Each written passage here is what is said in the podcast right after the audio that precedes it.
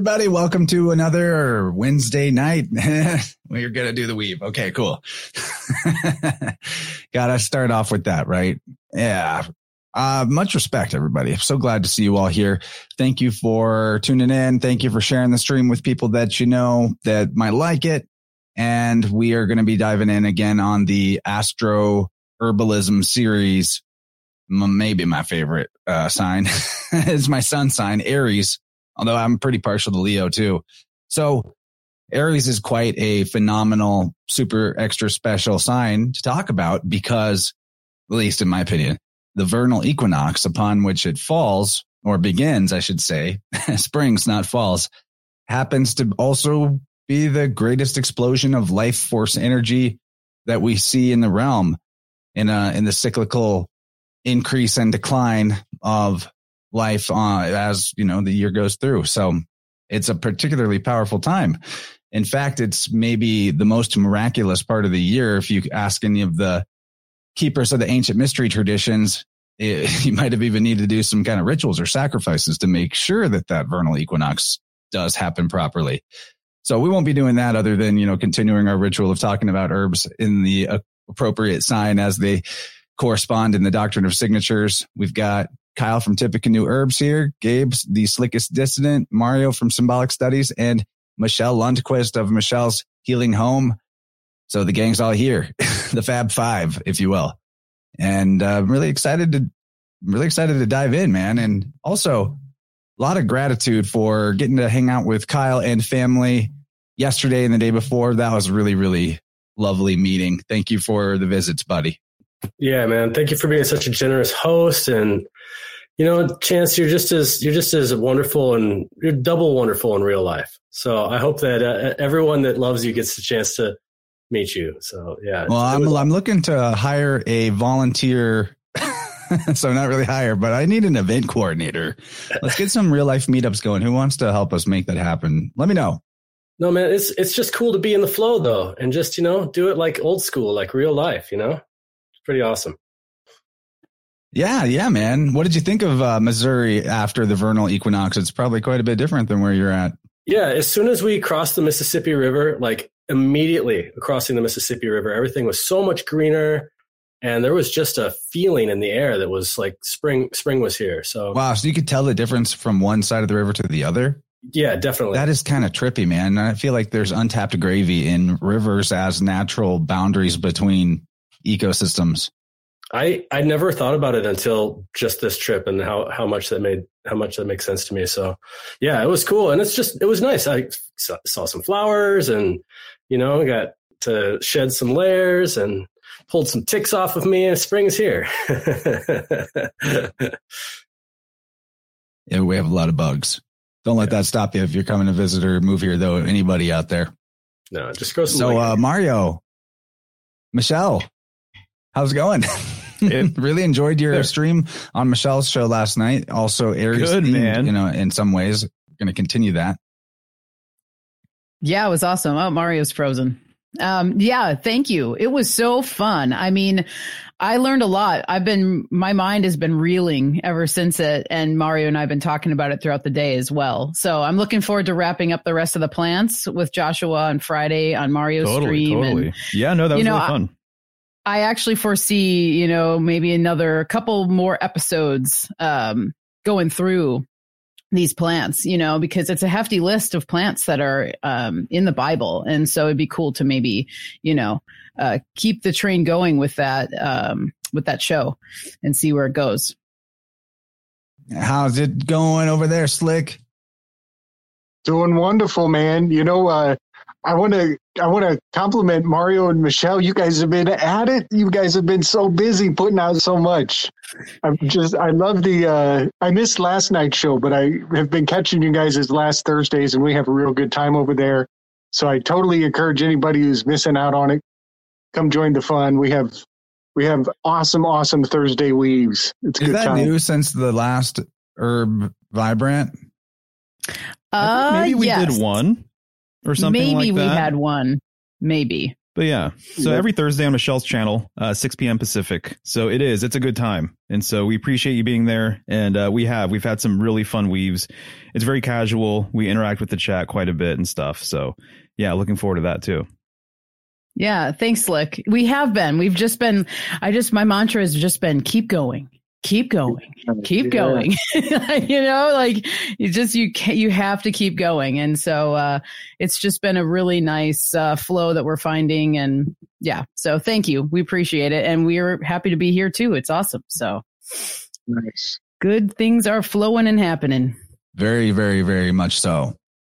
Is anybody else noticing I mean, I feel like I notice it every year, but have the, have any of you had any things happen in your life that reflect in maybe more of a metaphorical or symbolic way how the uh, like increased energy availability in nature is hitting right now.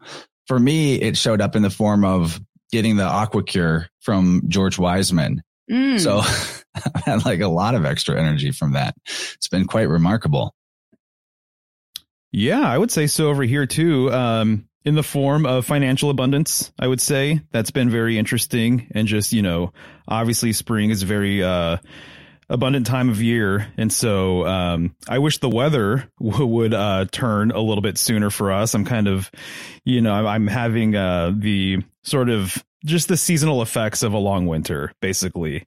And so I can't wait for that. But no, I feel like there has been an extra energetic sort of jolt um, in terms of prosperity that way. So that's been really cool to acknowledge and see for sure. Well, it's like 72 degrees here and there's a lot of room. So you ever decide nice, nice. Yep. Yeah, you know, it, make, it makes me think a little bit of like the Groundhog's Day, where they sit, you know, whatever that's all about. Uh, but it's almost like if it does take a little longer for this for that change to kick in, it's like drawing the bow even further back and you get that much more umph when it lets go. And that's what I've been feeling in terms of just like, you know, getting rewards for tuning into the cycles. Like I'm getting hit hard and fast. The epiphanies and the revelations and the the the truth of the realm that we're in is like really got a strong current this year. I totally agree. Yeah, lots of abundance. I'm feeling it big time too. Like I got an on, online class that we got going on. There's some InnerVerse people in it. We got an in-person class that just started. I have a podcast that I just started that Mario's making a logo for. So we're working together. We got, uh, it's called Root Radical, by the way. We got a bunch of property down in Missouri, which is uh, far away from home. There's just a lot of, a lot of projects and a lot of attention.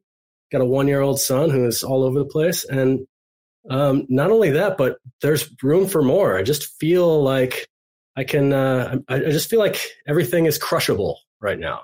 It's pretty awesome. That's a great term. That's a great term. Yeah. Yeah. You know, uh, one of my little projects, uh, uh, Danunaki Dan has invited me to do a little bit of writing for their next comic. Uh, so yeah, so that's a little seed I'm putting in the ground, and uh, I'm having a real good time with it. So yeah, all kinds of all kinds of creativity on the flow. Yeah, for sure. Well, I await hearing more about that. That sounds fun. All right, let's kick it off then. I think that uh, you know, people are showing up. We got a lot of excellent names in the chat. Let's talk about Aries, man. I know Mario's got a couple of traditional Aries attributed cards here. Uh, I think that there may be a lot to say about the tarot aspects in terms of this particular herbalism series. So let's dive in.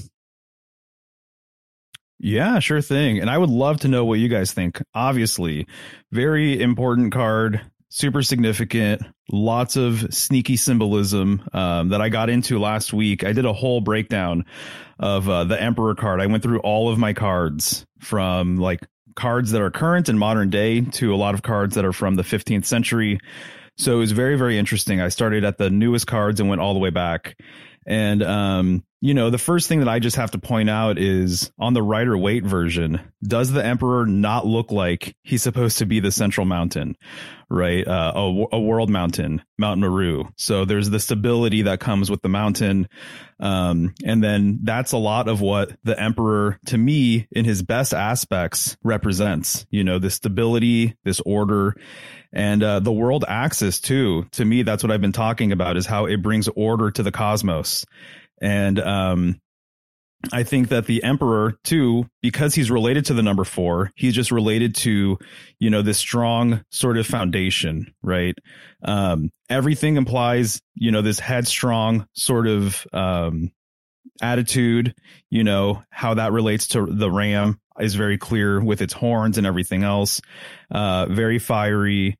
Um, lots of things kind of going on with, um, I kind of got into some of his leg symbolism and how his legs are uh, oftentimes they're crossed. I think of literally the cross, which reminds me again of the number four. Um, April is the uh, fourth month of the year, right? So there's that four again. And then um, what they were saying apparently in the uh, in the Crowley deck on the left there that he's actually supposed to be the symbol for sulfur. And so his legs being crossed is that cross. And then there's that triangle above that his body is making. Um, a lot of things relating to the sacrificial lamb, the Passover lamb, him being that sacrificial lamb, Christ being the lamb of God, you know, and then Jesus being crucified, you know, during this time of year. Um, and so, yeah, there's a lot to be said about all of that stuff. Um, but yeah, what do you what do you guys pick up from it? There's there's so many different tangents we can go, and I I talked about it for like two and a half hours the other day, but I would love to know what you guys are seeing. I gotta, I got so much to say. I got, I gotta hold myself back a little. I love the sulfur thing, man. I absolutely love the sulfur thing. Um, because uh, and I see it. I totally see it. Sulfur is a, generally a triangle with a little T cross underneath it. Is the alchemical symbol for sulfur, uh, and the his legs there make that T. But the triangle on the top of sulfur is a delta, and delta is number four. It's uh, you know, it's a it's funny that a triangle, a three-sided shape, makes the symbol for four, uh, which is the trivium and the quadrivium. But sulfur is on the tail end of the a sacred trinity for me. Uh, it, alchemically, there's the salt, the mercury, and the sulfur. And when you put the three alchemical symbols for salt, mercury, and sulfur in that order exactly, it almost spells uh, capital G. O is the mercury sign, and D is the delta. So even the word God is encoded into the alchemical arrangement of salt, sulfur, and mercury. So to have him being the tail end of that, the triangle at the end of the God of the salt, sulfur, mercury trinity is awesome.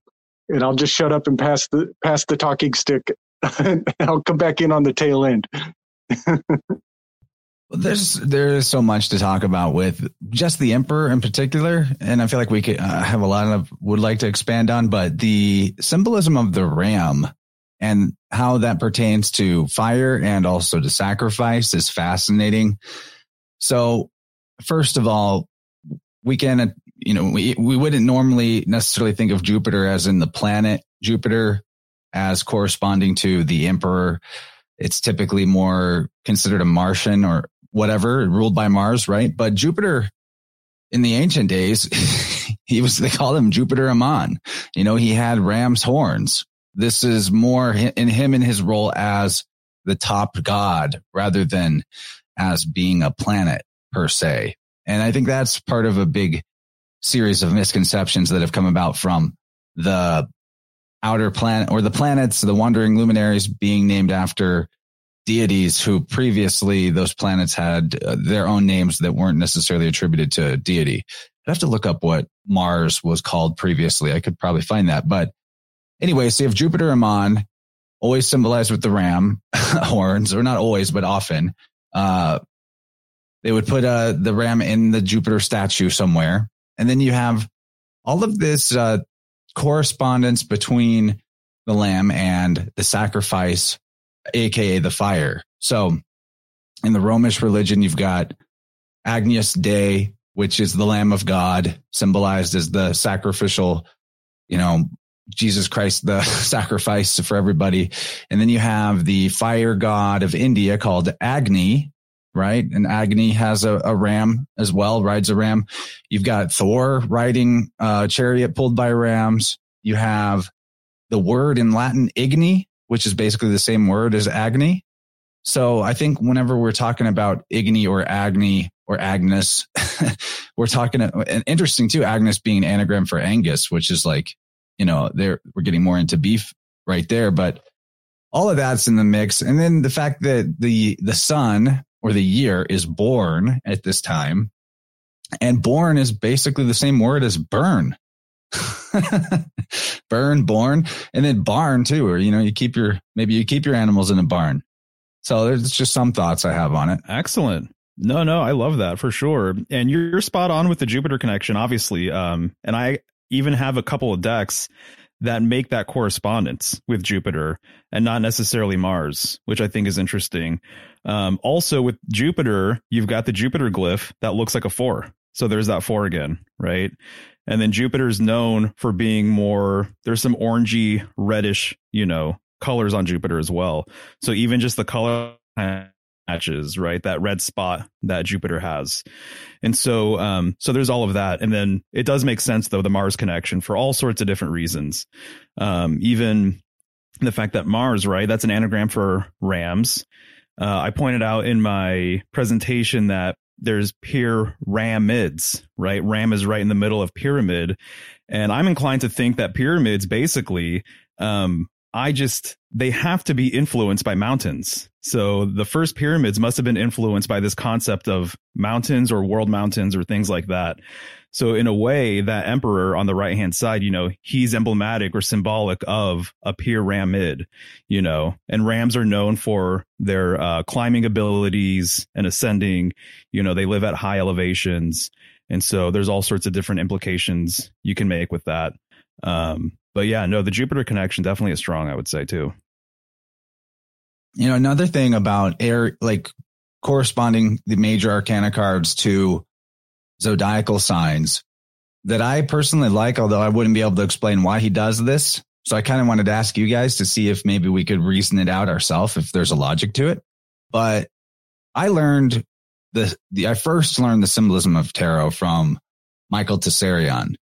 And he's got an incredible series on it, the Path of the Fool series. I know Mario is no stranger to Michael's work, probably also very influential at a, certain point.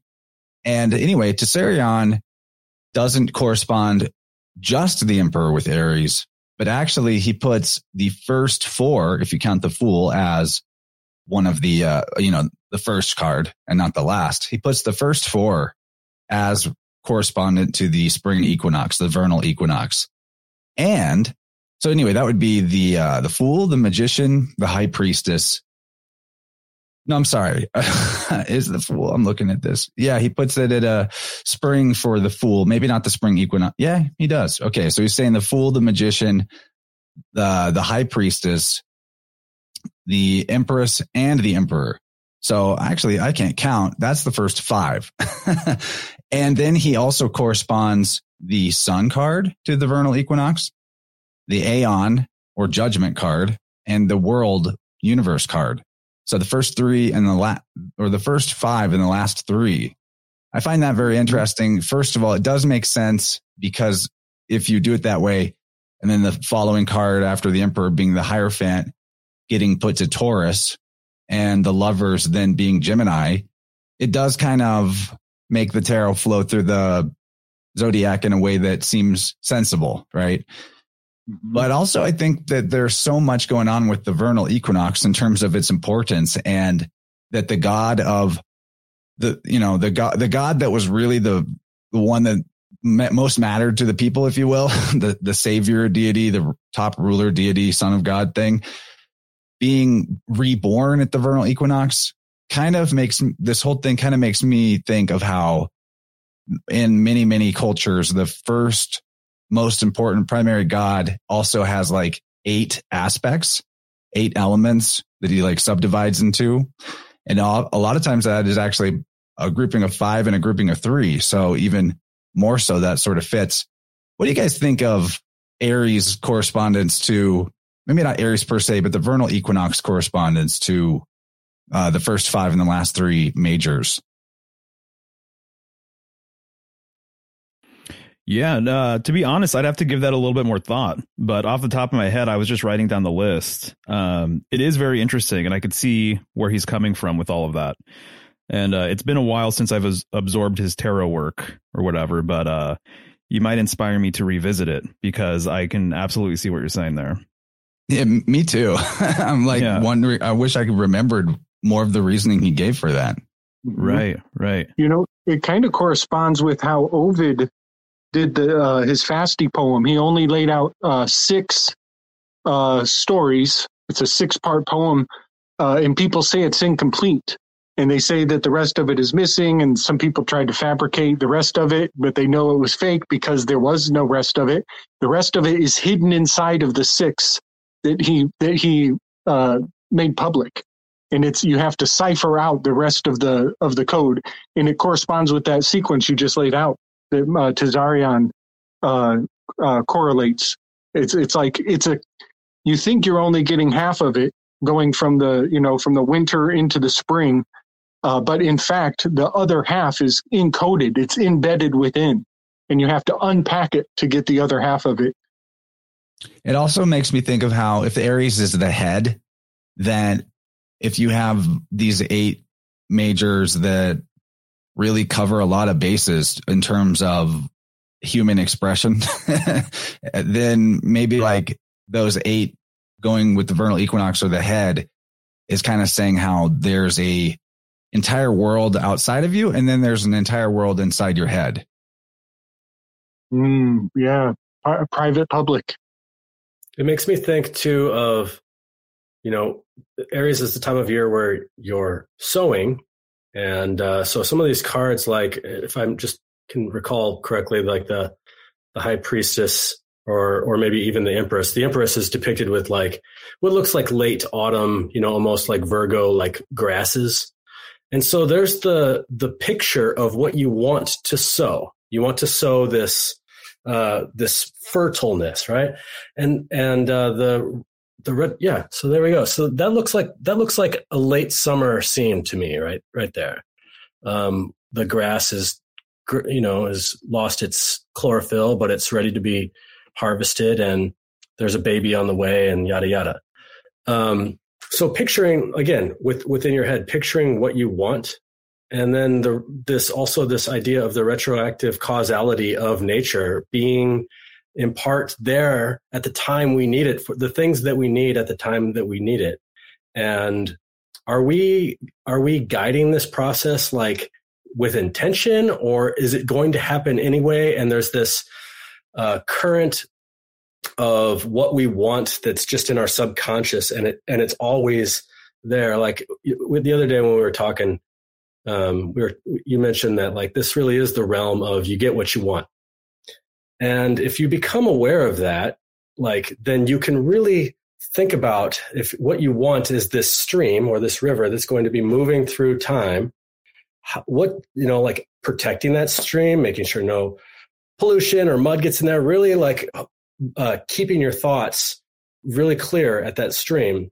But also, no matter what, that stream is going to move, and there's going to be that that exchange of what we want manifesting either you know, in some direction.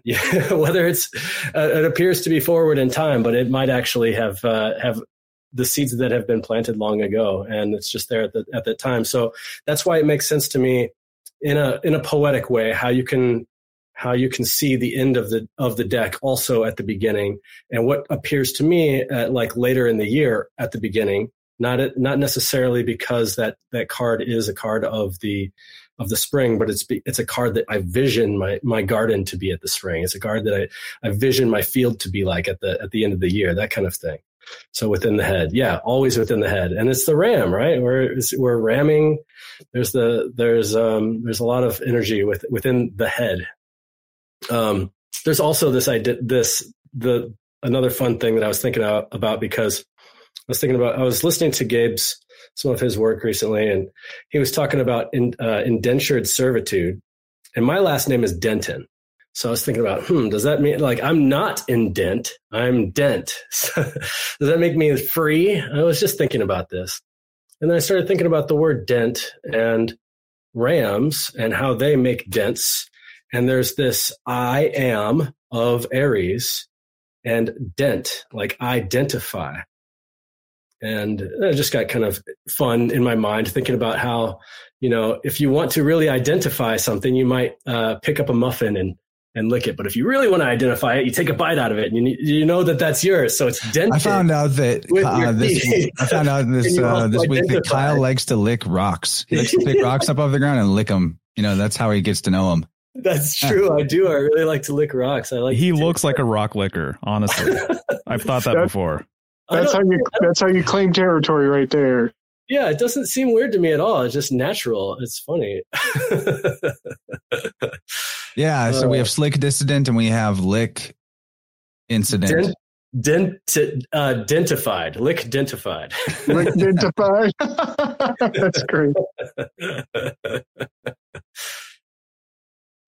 Nice. Well, um, a couple things that I'm thinking about with Aries, and it's fun to chew on a sign for a while because then just new things come to light. Um, basically, the toroidal nature of the Aries glyph, which you have right there, you know, it just reminds me of the energy coming out from a sacred center, from the center world, right? And um, that is my alarm going off. I have to stop because it's so loud. Excuse me, one second.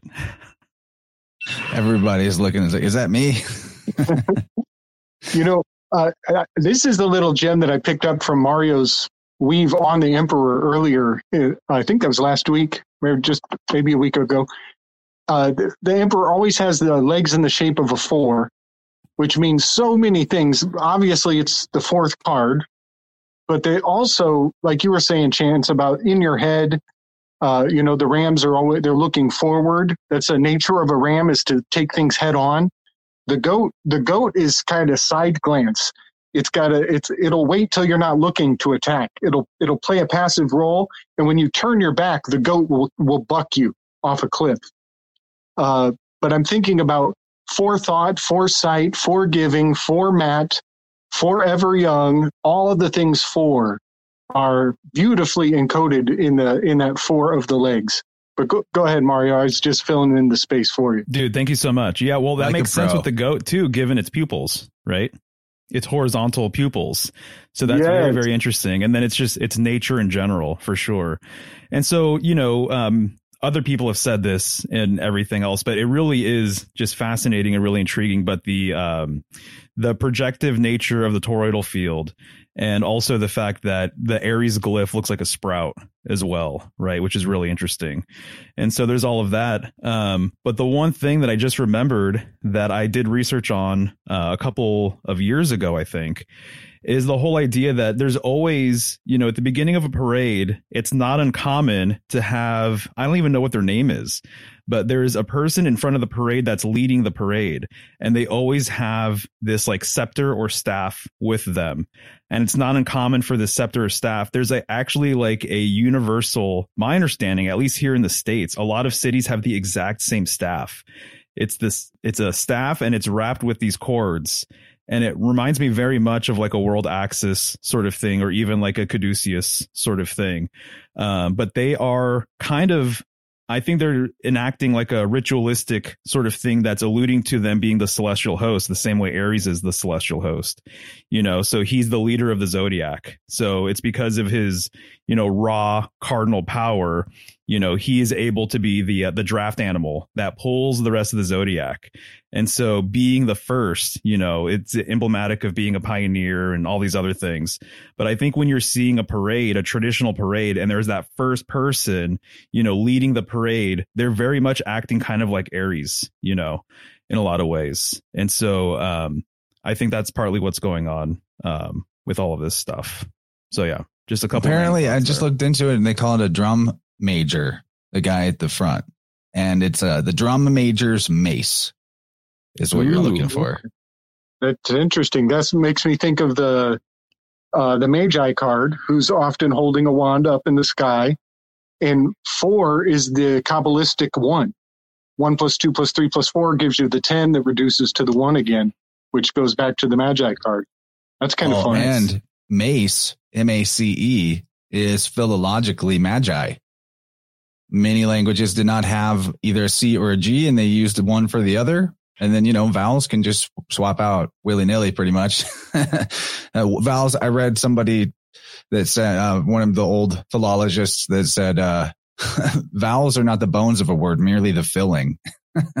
so M A C E, M A G I, pretty much, uh, a valid correspondence there. So Mace and Magi, very interesting. I Yeah. see what you did there. Also got Ace, uh, the Mar- the Mars Ace. So the first one, the first the first thing that goes, the Ace. Nice. Yeah, yeah, totally. Um, I'm reminded of uh, the Drum of War as well, and how uh, there's always marching bands. What do soldiers do? They march. What uh, month does Aries begin in? March. March gets the MAR from Mars itself. So yeah, there's a lot going on there. And then there's that inner, you know, you just put it boustrophedon and Mar becomes Ram again. Right. That's and if right, you were in war and you were in a battle, you would use a, a big ass one of those things to to break down the door, you know, and you got a bunch of people doing it. And it would probably have an Aries glyph or a ram on the front, just Yeah. decorative. That's right. The best place to probably strike somebody with a mace would be the head in terms of effectiveness. For psychological and physical effect. Yeah, and then you know back to that correspondence of more than just the Emperor to Aries or the vernal equinox. The last three of the majors would be the Sun card, which is exalted in Aries. That one makes a lot of sense. And then Judgment or Aeon has this whole vibe of like resurrection, which is perfect for the vernal equinox as well. And then the World or Universe card, putting that there is interesting because it is you know, symbolically, the whole world is reborn in a microcosmic way every year. In the same way, in the macrocosm, you have this idea of a larger regeneration in bigger cycles. All very interesting. It actually makes me think of the the holy hand grenade that the emperor is holding. So if it wasn't for that that cardinal point, that cross that's sitting on top, it would just be an uh, a sphere with infinite amount of points. But now you know which which direction is up. You know where the beginning is. You also know where the you know you know the the beginning and the end of this instrument based on uh, that particular point. And so the same thing with the universe card and the and the fool. Those are, you know, the they can represent the both both the infinite amount of sphere and and also the beginning or the termination point of the previous cycle. And in this case, it's a it's it's, it's maybe it's a, a cool navigation tool. Maybe it's something that uh, sucks people's brains out and makes uh, the emperor like a very powerful Riddler guy from the Batman movie. Who knows it does, but it definitely symbolically has those also those representations as well. Totally, totally. Makes you start licking rocks. yeah, it's funny. After I did my Emperor card presentation, I'm like, well, of course, man. If if this is the globe, which the globus cruciger, and then that cross is right there, then obviously where the cross is is literally north. And I've also um, kind of expanded upon the idea that the fleur de lis is a northern symbol, which uh, on the Crowley card, there's a couple of fleur de lis um, on the floor. And then there's other cards where the emperor is holding like a wand and there's a fleur de lis, you know, at the end there. And so the fleur de lis in a lot of older compass roses or compasses, it's literally the arrow that denotes north, which I think is interesting. Yeah, the uh, one thing I've corresponded the Emperor card to uh, the Cephas or Cepheus constellation, which is very much shaped like a house. It's kind of shaped like a crooked house. You could say it's like a shack or a manger because it's not it's not perfectly shaped. And he's and it's pointing straight to the North Star, man. It's uh right next to Cassiopeia, who I think of as the Empress. They're just Mm. side by side there. And then right next to her is uh, Camelopardalis, which is uh, it's a giraffe, but it's also a camel. And so you put a shack with the kilter, you put the Cassiopeia Empress in the shack with a camel outside and a special star up above. You got the nativity scene all right there Ooh. in the spring. Very cool, man. I love that. You know, I don't want to necessarily open up the can of worms on this. It's kind of outside the scope of our topic tonight, but it is interesting that a certain Don, you know, a word meaning Lord, a certain orange man has been set up as a sacrificial lamb right at this vernal equinox time the uh, certain dawn that like a lot of people still are for some reason beyond my ability to imagine even making comparisons to him as a Christ figure. or on the other side, like other people are calling him an antichrist figure. So yeah, I think that the, uh, the, the, I don't know, the storms coming thing. We have storms are really a springtime phenomenon and yeah. The whole controversy with the porn star whose name is Stormy. It's like, I feel like there's just been a big joke played and that the punchline was storm's coming, storm's coming. Oh, it's a porn star named Stormy. totally. Yeah, they're going to run that program till the wheels fall off, man. That's the plan, no doubt. Totally. yeah, these guys have beards. Look at that. yeah, you're right. He's no emperor if he doesn't have a beard. Okay, so we have some element of fire. I like that because cardinal fire is this time of year. Mm. right. So this, this is just uh, its own entire show if we got into every detail. No, no, exactly, exactly. So if people want to screenshot it and uh, look at it later, they're uh, they're more than welcome to, obviously. But uh, it's interesting. This, where does plants, this come from, Mario? Can you plug it? Yeah, sure. No, so it's my elemental study packet.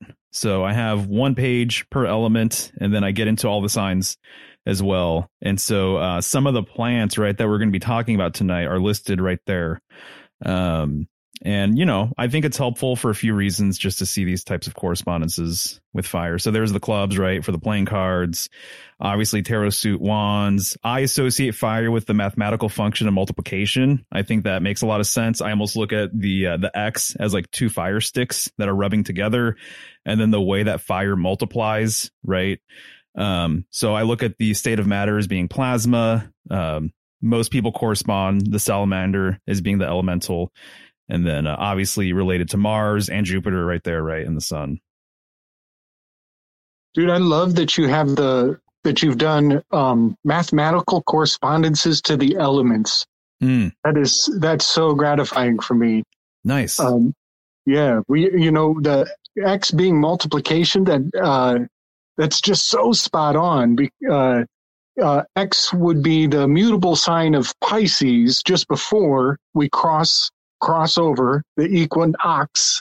So many mm. X's going on, and do, just to make sure that we leave no Chad still hanging. Uh, um, we're uh, we're going through the very end of Pegasus which Pegasus, I correspond to the tower card, which is a 16. 16th element is sulfur. So we're at the very tail end of the sulfur Pegasus constellation. And inside of Pegasus is the shackled character, uh, Andromeda.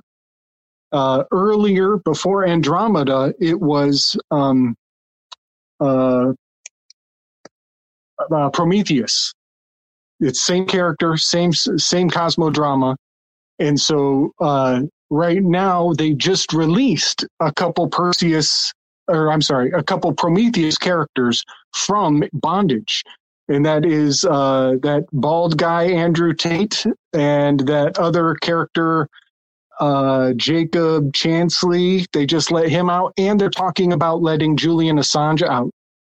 And so all of those hitting the headlines at this time of the year, uh, bringing them, springing them from the underworld, right? They're being sprung. When you take somebody out of prison, you're springing them.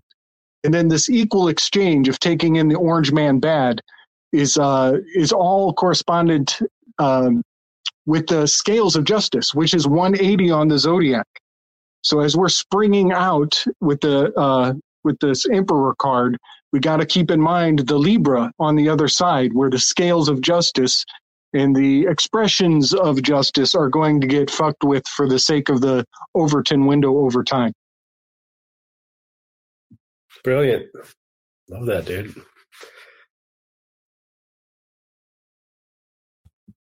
And with all the the stone correspondences, I wanted to point out I'm wearing a sunstone right now. I don't know how well you can see it. Oh, nice. That's a nice one. It, Wow, is that a bumblebee? Brighter in the. Uh, in I like real the life. color. Hard to I get can on see the it. Camera. Has it got a bee in there? No, there's no. mm, There's an opal in here. Oh, I thought I saw a bumblebee. that would be cool. Oh, speaking of bumblebees, random, I totally dug up a hibernating bumblebee when I was in the garden last week. And I've I've never had that experience. I didn't even know that that's their deal, but apparently the queen bumblebee will burrow into the dirt and create like a little cocoon area for herself and hibernate through the winter. Um, and anyway, I just dug, I put a, you know, put the shovel in, stuck my foot down on the shovel and lo and behold, there was a bumblebee queen there.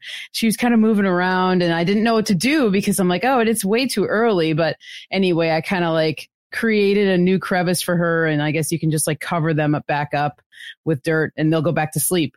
And so she she survived the, the the the first night, and then I created a very nice area for her by the rose bush, and uh, yeah, I think I hope I hope she's still there. I hope she survived, but it was really cool. So I had to share that because the bumblebee just like triggered that memory Yeah. of just unearthing her and being like, oh my god, what? Well, uh, how do you identify a, a queen bee? Does she have a little thing on her back, like a mark? I don't. Well, the uh, honeybee queens do, but with the bumblebee, I kind of just after doing research, it sounds like the queens are the ones that do that. Um, but I don't know. I'm not sure if she has like a specific marking. She's really big though. She was pretty big, and that's what I remember when we had our hive. Obviously, the queens are much bigger, so not sure, but hopefully she survives and she uh, gets to flourish once it gets warmer. So Well, one thing, Gabe, you brought up uh, Andrew Tate. Andrew Taint. He's a taint. And so I just had to share this from Jim's mem- meme bank in case anyone didn't know who you were talking about. you know, Aries corresponds to like the head and the face. So if we're talking about inverted Aryan hero figures, definitely Big time, this is Yeah. a, a dark side character. right? You know, and and I mean, even when he came out, he comes out with all this shabbiness. So he's got all this uh, fresh growth. You know, he's like a he's like a he's all covered in moss. it's it's pretty it's pretty apropos. All right. Now the moment everyone's been waiting for. Yeah. We're going to talk about some actual plants. Here we go. Take it away. Plant, plant teachers. Cayenne. Oh man. All right. So let's let's start with the let's start with the name and maybe a request here for an Aries cap because this is very very satisfying for me when getting when hitting all these correspondences and then finding extra ones that yeah there we go. Thank you chance. Finding all these extra ones that really uh, are like little cherries on or like little cayennes on top. Um, so here's one of them that I'm talking about is the botanical name of cayenne is cap, which is the head. Um, and there's even um, annuum, which means the year. And so here's the head of the year. And here's another fun thing too. If you have a pen and a piece of paper in front of you, writing the name annuum is very, very fun in cursive. So A, N, you're going back and forth. It's almost like this. It's almost, it feels like spring. It's like, am I in spring? Am I in winter? Am I in spring? Am I in Pisces? Am I in winter? Oh, there's a little double dip. Here's another one. Oh, it's it it it feels. It's just a, a fun way of connecting with the the the word through your spirit and your handwriting. So anyway, that's that's fun. Um, but let's talk about the medicine of cayenne and why it's also um, I just wanted to plug something I made. Like I said, I made this podcast, and it's uh, I have a, a a free podcast that I'm doing like once a month. It's called Root Radical, and then I'm, I got this other one that's behind a paywall, and it's a class, and it's called Herb of the Week. And my first herb of the week was cayenne. It's 52 herbs, one one herb a week for a year. And the idea is that you learn these herbs one at a time, and you really focus on a plant every you know once a week and that's all you focus on you you study this herb you make tea with it you cook with it blah blah blah then you don't feel so overwhelmed. You can help discipline yourself in your studies and and pace yourself instead of that's that was a, a tip that my first one of my first herb teachers gave me. And i started with cayenne and there's a there is a, uh, a copy out there of one hour and 40 minute lesson of me talking about cayenne and i'm not going to talk for an hour and 40 minutes today but some of the things that make me think about cayenne for this placement in Aries is its relationship to the top of the head, the sinuses, um, how warming it is. It's one of the most igniting plants that you can take. Um, and the let's see all the different ways. So if you were to take a tincture or just cook with cayenne, one of the things that happens right away is it dries up your sinuses. So it light lights up your sinuses, especially this time of year in the Ayurvedic tradition, it's the kapha time of year. So we're, we're, we got hot, we got cold, we got wet, we got dry, we got a lot of mud and earth kind of aspect going on. And so a lot of people, it can be a manifestation of like mucus going on in the sinus, especially like the body not knowing, should I hold on to this stuff? Cause is it still winter or can I let go of it yet? And there's a lot of tension around the, the biological processes of, am I in survival mode still? Or, or is, is it like, okay to like let stuff go? and and for areas of the body where there might be tension that uh, inability to let go manifest as congestion. And so a lot of people get sinus congestion at this time of year and this is a very heroic herb for sinus congestion. Sure there's other herbs that are more nutritive. There's herbs that have a a gentler action. Um, but we're in Aries.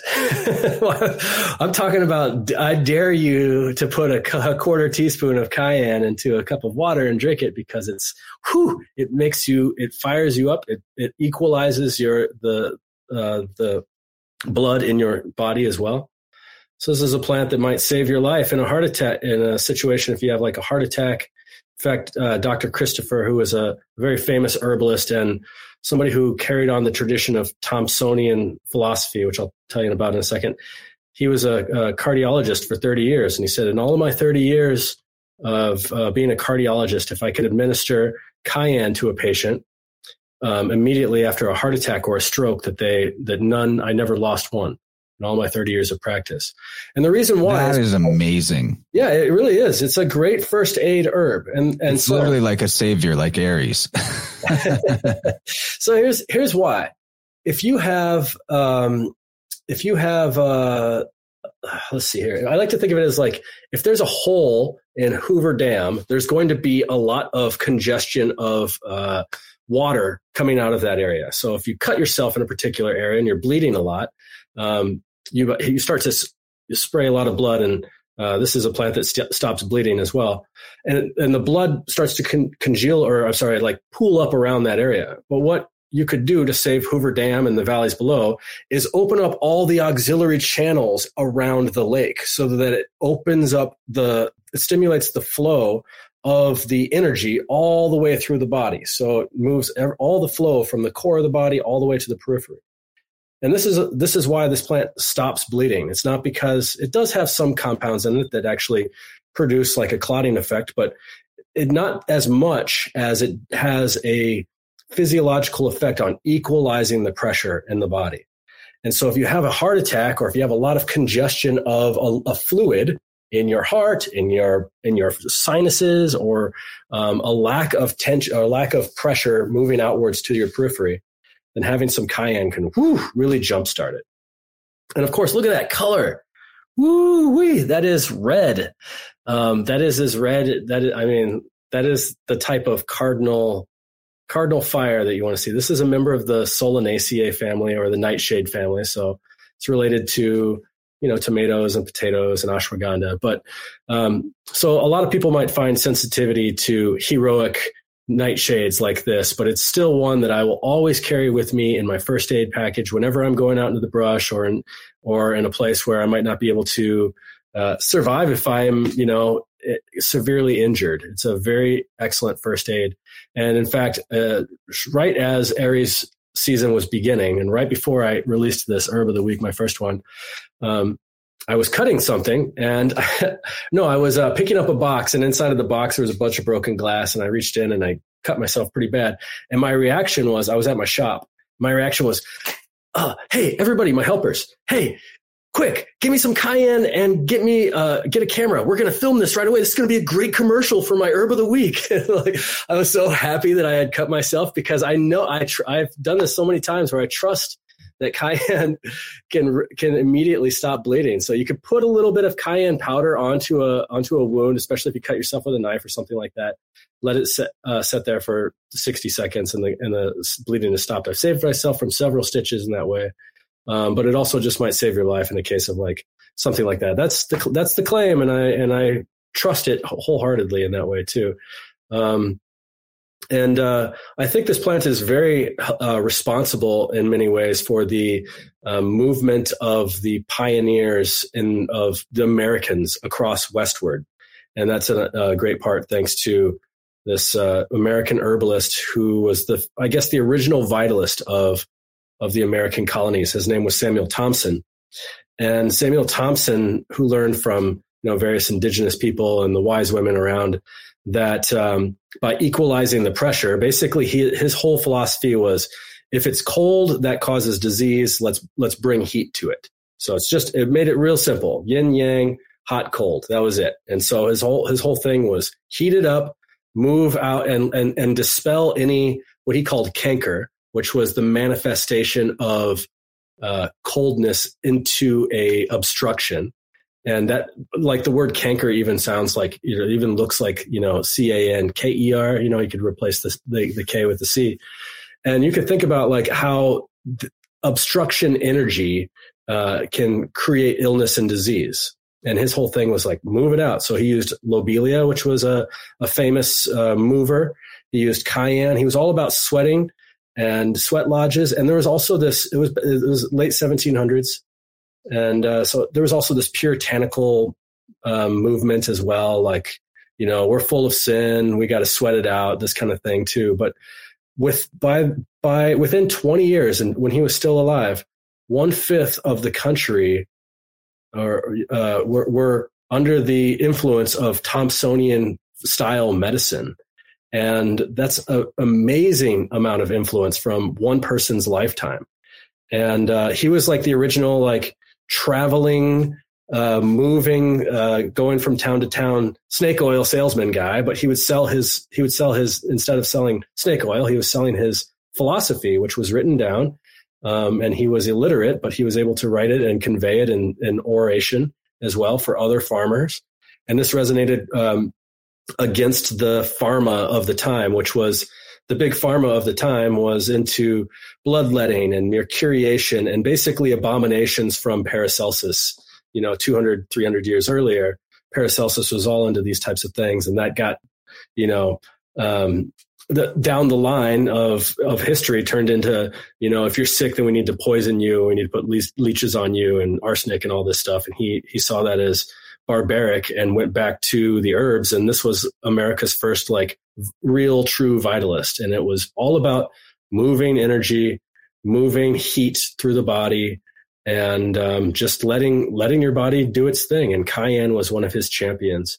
And so I think cayenne is really instrumental for the development of the Americas uh, in the in the West because it was your everyday, you know, Joe farmer guy's herb um, that they would use for for any form of illness. And I love cayenne for I love it. I love it for so many things. I will drink uh, a cayenne for a headache. I think it makes a headache go away really quick. It's great for a hangover. It's great for anything that need you need to equalize your blood or to, it tunes your your voice really well too. So I have some people coming into my shop for um, there are some pretty famous singers that are looking for my special my special drops and it's simply cayenne tincture. That's it. Um, so it's pretty cool having some touring musicians come in and look for my special drops. At, yeah. So like I said, uh, hour and forty minutes. I can I can stop there and see what see what y'all think about cayenne. But um, and uh, just yeah yeah there we go. And what an incredible amount of knowledge you have to be able to share so much just about cayenne and you're holding back, I feel like. I have had success in my life when I had more allergies than I currently have using like a turmeric, ginger, um, what uh, maybe a couple other things in there like oregano with cayenne sprinkled on it. And the cayenne definitely gives you the most oomph out of that. Actually, and by the way, the whole story you told about cutting yourself and then being more excited uh, than upset, you know, so you could document. I, I want to see the resultant video clip. Uh, okay, I'll, I'll send it. I'll send it here. that sounds great. But yeah, there was a question uh, from Logan in the chat about m- maybe what you would recommend in regards to allergies. And cayenne's definitely on that list. I would also like to offer the Allergeezy Nose Sneezy tincture that you carry at tippecanoeherbs.com and yeah. use the coupon code InnerVerse. This one's got goldenrod, reishi, nettle, elderberry, and elderflower. I really enjoyed this one if I ever do start to feel a bit sniffly. But, you know, in terms of the, the question of how to deal with allergies, I don't know how I did it, but I used to have the most horrendous allergies to everything in nature. And all I can figure is I reduced my diet down to just plants for a while. I did a lot of work on myself with detox and internal cleansing. I got a lot of energy field upgrades with tuning forks. And then one day I was just like, I wonder if dairy is going to give me allergies to everything like it used to. Cause it was dairy that would set it all off and make all the pollen aggravate me as well. And I don't know what aspect of all those changes that I made affected things, but now I don't have that problem. So anyway, Allergeezy nose sneezy. It doesn't have cayenne in it, but if you took that in cayenne, that'd probably be a good start. Yeah, allergies are pretty complicated because you know they're different for everyone, and there's uh, with every manifestation of a physical thing, we also have emotional, we have some spiritual things to consider. And I think that if you want to consider a um, I need to clear out my sinuses and I'll think about that stuff later. Give me something, give me your strongest shit heroic stuff right now. Um, you could think about this Thomsonian pursuit of, of vitalism where you're drying it out without any regard for, you know, how, how our tissues like to also be damp or the reason why they're filling up with mucus or, or that type of stuff. And, you know, uh, have at least a, a comfortable amount of reset so that you can maybe that's what I think about, you know, herbs can be can work in these allopathic ways. And I don't think Samuel Thomson was working in an allopathic way. I think he was work, working in a deeply um, holistic way with people, but they can be, uh, it, it, can be a matter of many things. So um, we have a lot of, uh, I mean, I know Michelle has a lot of ideas about this too. But I like I like herbs like nettle, which I Michelle and I were back and forth on. I, I don't know if that's in the presentation or not, but um, nettle's a great one for the allergies as well.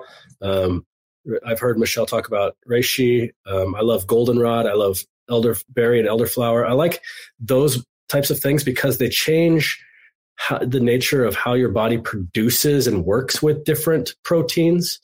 Um, and the way that I like to think of it, uh, especially for herbs like nettles, is that um, in the springtime, our, we have all these proteins floating around, and they're proteinaceous waste we call mucus, and it's kind of like um, a bag of Legos that you get at a thrift store, and you don't know what you can make with this. And so, herbs like nettles and uh, elderflower are really good at rearranging and finding the possibilities to turn that into, you know, the the Death Star or turn it into the Tower card or something like that. And you're like, how did you do that with a, a two dollar bag of Legos from the thrift store? And that's what they do. They they just find little pieces here and there and they get creative with it. Whereas herbs like uh, herbs like cayenne are more like, I'm just going to take your your Legos away. so, what do you think, Michelle? Yeah, I mean, nettles is always my first my first one for people for with seasonal allergies, cayenne too, but the nettle, and I think it's so symbolic too that nettle is like one of the first wild greens that pops up in the forest. So it's almost like showing you that, hey, I'm going to be, I'm going to be of assistance with some of the maybe seasonal allergies that pop up right away. You know, when the buds start forming and the pollen start flying around, the nettle is very abundant and fresh and young. And a lot of times you want to get the nettle when it's nice and young because I mean, you can get it when it's older, but there's so much really nutrient dense energy and powerful energy when it's younger. Um, so yeah, that's usually my first go. But uh, with the cayenne, I just love the fact that you know, obviously it's it's blazing red, and then that connection to blood. You can't deny that that is totally just a, a match made in heaven kind of thing. Um, but one of the things I wanted, I wrote down a quote from uh, one of the flower essence books that I have, and they had the cayenne flower essence in there. And to them, they say it stimulates an energetic response in the body and soul, helping to overcome apparent blocks to progress and transformation. Provides a catalytic spark to the soul who may be stagnating in its growth cycle. And now that's the flower essence of cayenne. So you can see that it carries over that same on a physical plane, what cayenne will help you do, but the flower essence ha- carrying that same spiritual, um, emotional medicine for you. So just another way to think about you know, cayenne, all these plants too. It's just really interesting when you start looking into the flower essences and all that. Um, yeah, how they carry over and how a lot of them will have some of the same effects on the emotional body and spiritual body too, which I think is so beautiful. Nice. Yeah, absolutely. That makes sense. Um, I want to riff off of uh, some of what Kyle was saying regarding the blood and circulatory aspect with cayenne. And uh, I mentioned earlier that the Aries glyph looks like a sprout. It also looks like a torus field, right? And so many people have made the correspondence with our hearts being toroidal in nature. And it's interesting because also the Aries glyph is the top of a heart symbol, you know, and it's like the monad splitting from itself um, and becoming two, the duad, but then returning to itself. You know, there's a lot of different metaphors you can make with that with um you know finding your partner you know at long last coming back together you know splitting off from each other almost kind of like you could arguably say that we are all you know part of this tree of life sort of concept or cosmic tree or whatever. But yeah we all live our separate lives. But when we reunite you know it's almost like that tip of the heart. And so i think that the aries glyph fits very nicely within the symbol of the heart and our hearts being toroidal you know it's um it's interesting because it's like blood leaves the heart and returns to the heart. You know this is a toroidal system. We are you know um designed off of the toroidal field basically in so many ways. And it kind of looks abstract in certain ways but when you just really think about that basic principle of the heart pumping blood and then the blood comes back to the heart you can see the toroidal sort of nature in that. So just wanted to mention those things. Yeah, exactly. It really just uh, helps with that pressure differential to bring it back too, bringing hot all the way to the end and bring, bringing hot back again. Yes. And um, uh, let's not forget that the symbol for spring is cups, or in a card deck, it would be hearts. You know, it's the water, it's the water season. So that's so spot on. And also, uh, uh, in some systems, Uranus is in Aries. In my system, I like my Uranus in Taurus. But either way, the spring of the celestial river is in the spring time. Whether you put it in Aries or in Taurus, it's still the river, the flow is uh, initiates in this in the spring season. Um, and then you mentioned a hero, you know, the heroicness of it, you know, leaping to action, uh, which is the characteristic of the brave, you know, your standard hero. And so we've got uh, uh, Perseus, we've got Orion. You know, these are uh, big heroes on the on the zodiac, all in the springtime, right here in this neighborhood. And I love to uh, you're talking about sinuses and sinus remedy. Well, sinus you can anagram out to be sun, and the sun card is also correspondent with Aries. Sun card and the Emperor card are both Aries uh, tarot uh, symbols. Uh, but then I can't fail to say uh, those who have the ears in the eyes to hear and to see. Well, ear, eyes, that's Aries. And all of these we're, are, we're in the head. We're dealing with the sinuses, the head, the head of the ear in the, in the anatomical zodiac, the ear eyes of Aries. Yep, cayenne a remedy for the eyes as well, and will help brighten up your eyes. And it, there's even eye drops with cayenne for putting it put it in your eyes. I haven't done that before, but wow. Did you, did you get that video chance? Yeah, I did. I'm uh, getting it ready right now, but maybe I'll, I'll, warn people if they're squeamish, just a little bit. I've been re- rewatching this show from the early '60s, The Prisoner.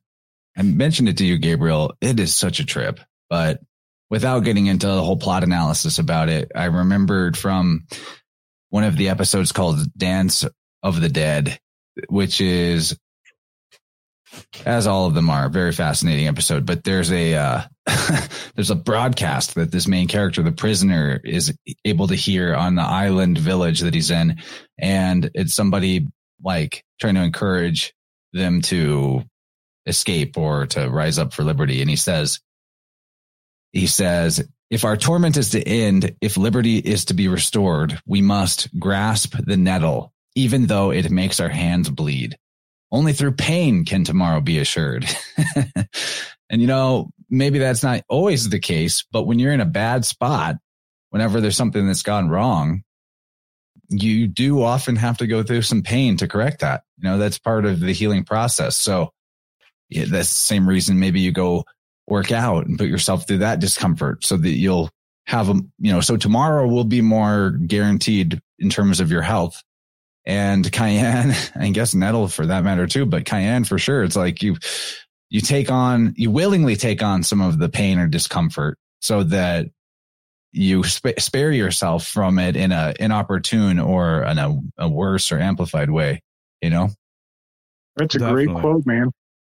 Yeah, yeah you got to watch that show, dude. It will blow your mind. It's been on my radar for a while. That's the one, uh, Tsarion was all over that one, right?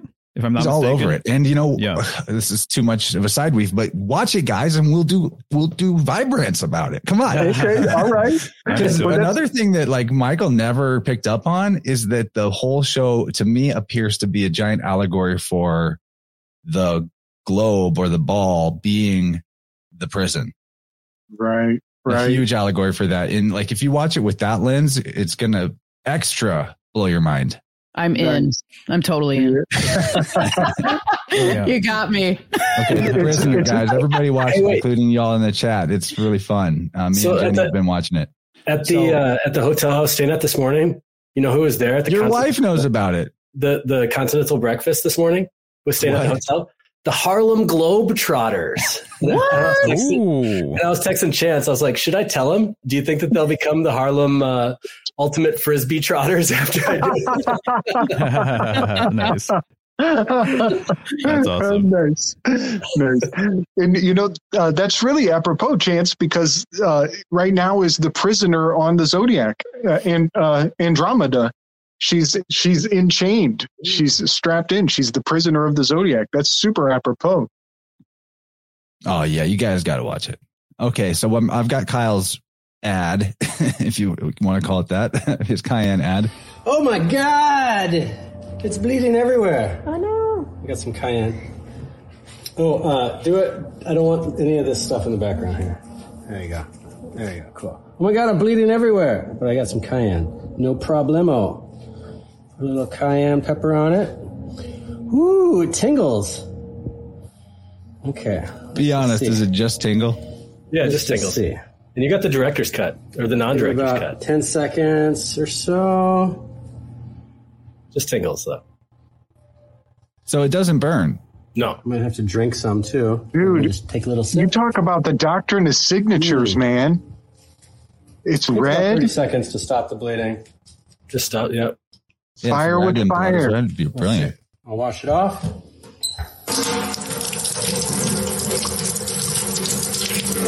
Voila! Nice. Spring. Hell yeah, dude. That's awesome. That's awesome. Yeah, that's Incredible. I love They that. Pretty bad. I cut I cut myself pretty bad in a couple spots, and uh, I have a couple scars that I kept from uh, not getting stitches thanks to cayenne. But it, it does heal up the tissues really really well too. It doesn't doesn't bring the the cut back together. It just stops the bleeding. And there's another plant that we've talked about in the Aries one that was yarrow, that was Achillea, that brings the lips of the of the wound back together. And it pulls it back together. But this one, uh, Marty. My God. Everyone just No. listening, Marty says in the chat. Ladies, this also works for the menses. Just insert a whole pepper like a tampon. You're supposed to be the good one. You're supposed to be the. How dare you? so funny. By the way, uh, Kyle, I, I like your acting. I, I uh, oh no, I'm cut. Whatever shall I do? Yeah. wait, wait, wait. Cut, cut. That was Uh, perfect. I don't want any of that stuff back there. Hold on. All right. with all this weird detachment like a true Aquarius. It was, Yeah, it was man. hilarious because I, I was like dripping blood, and uh, one of the ladies that helps, or the ladies that were up there, they're like, I was like, quick, get the cayenne and a camera, quick. And they're like, huh, what? And I'm like, just film me. And I'm like, they're like, what? What do you need? And I'm bleeding everywhere. And like in my mind, I was like, this is a perfect opportunity. In their mind, they're like, what the hell? There's blood all over. That's awesome. Action. You, you know what else? Uh, inadvertently, unintentionally, you had the the most sacred of all the symbols, especially to the spiders. You had the sink. The, the sink is so sacred to There the spiders. We was. love the sinks. That's so sweet. Dude, I have four of them. That's a four chambered sink. I just really want to come over there to Milwaukee and get a tour of the whole operation. I, I want you to as well, Chance. All right, so we're going to move forward here, get into the next one. I mean, there's probably more we could, we apparently could talk about cayenne all day, but I'm sure we'll circle back. I think we could. Yeah. So here's cinnamon. What a beautiful tree. Uh, one of my favorite culinary herbs, uh, by far. Um, I put cinnamon in savory dishes. I put it in sweet dishes. I bake with cinnamon. Um, just seriously lovely.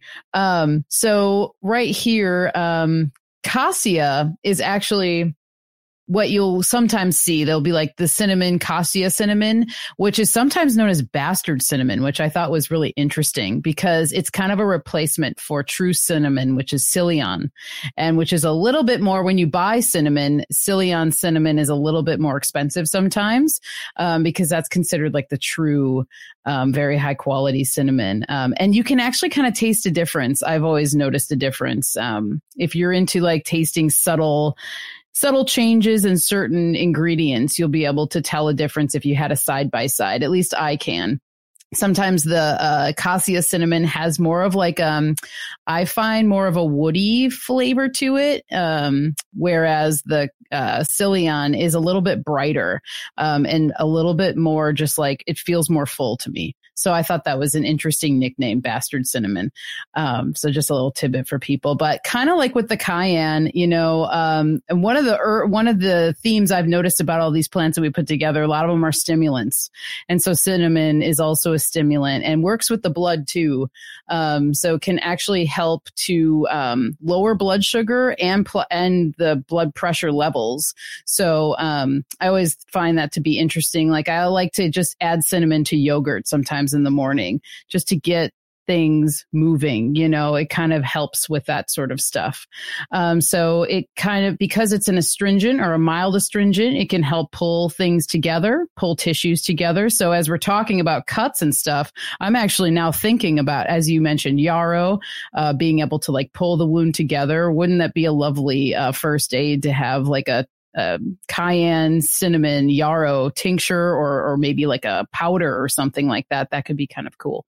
Um, and uh, it's also known as an emmenagogue, which um, will bring warmth, uh, warmth to uh, you know we've talked about emmenagogues before, but um, brings warmth to the pelvic region. So could be really wonderful for a woman during their monthly cycle. Um, and who doesn't love, at least as a woman, I find that chai is like one of my super allies when I'm on my cycle. And most chais have a lot of cinnamon in there and lots of other warming herbs, and I find that that it's very comforting during that time of month. Um, can also be used for a toothache remedy. Um, and I like to put cinnamon into my tooth powder. It's one of the herbs I add to that one. Um, and I find it to be really lovely, not only to flavor it, but for some of the uh, qualities uh, that we're talking about here with cinnamon. Um, and if you move on to the next slide, so one of the things that I brought up to Kyle um, when I first, when we first were just talking about uh, the herbs for Aries, I immediately thought of cinnamon for the some of the reasons I was talking about. But if you look at the cinnamon stick on the right, it has the Aries glyph in it, and so that's basically the cinnamon bark. And so the way that they peel it from the tree, it almost like naturally comes into the Aries glyph. And so then we were also talking about how um, Kyle brought it up, but you know, a lot of times um, barks and uh, saps and things, they're harvested during this time of year, during the spring and then also the fall. But it's because, you know, the, the tree is kind of like the, the bar or the, sorry, the resins and the saps are all starting to move. They're all starting to awaken and things are more active in the tree. So it's a good time to harvest things like that. Um, so I just really love seeing this contrast too, because I think a lot of times too, one of the things that happens, there's such a disconnect sometimes of like where our food comes from. Where do our spices come from? What do these trees look like? Uh, what do they require for growing? And cinnamon actually loves growing in warm areas, very warm areas, rocky areas. They actually thrive in more like rocky soil. And uh, one of the other things that's just like another Aries indicator about it is that um, it's harvested when the leaves turn red. And um, the leaves just turn this glorious, like bright red, kind of like the cayenne color. Um, and yeah, that there's my little weave on cinnamon. Um, and uh, I'd love to hear what what you guys all have to say about it too. I just want to say and cinnamon sticks, right? The wand, wand being related to fire, and then the fire sticks and everything else. So I don't. That's know, a great one. Yeah. Yep. Well, the whole thing with the staunching bleeding does seem very Aries. You know, back to the cayenne, and then if this helps with the. uh anyway, that's like something you'd have happen in war. and right, Aries is the warlike sign, and which makes sense because you would start your marching of your armies in March. Sure. Then uh, cinnamon, in my experience, one thing that I've used it for is in springtime. I have had at the house I, I currently own, there's been invasions of ant ant colonies invading into the house. And I've straight up been at war with them at times, not willing to use anything toxic. I have pets, right? So making little barriers of cinnamon, eh, the ants won't cross them. It's like mm-hmm. you're mm. defining your boundaries in wartime against them. That's awesome. Yeah, Aries uh, being the first, being hot, being the most likely for injury, right? Whether it's the the one that steps in the pothole in the parade or the the berserker that's first on the lines, and um, and so a lot of these herbs for these fire signs are great remedies for injury, but also great remedies for the nature of the fire sign. And let's say if you have a lot more fire in your chart or a lot more fire in your body, you also might be prone to um, acute inflammation.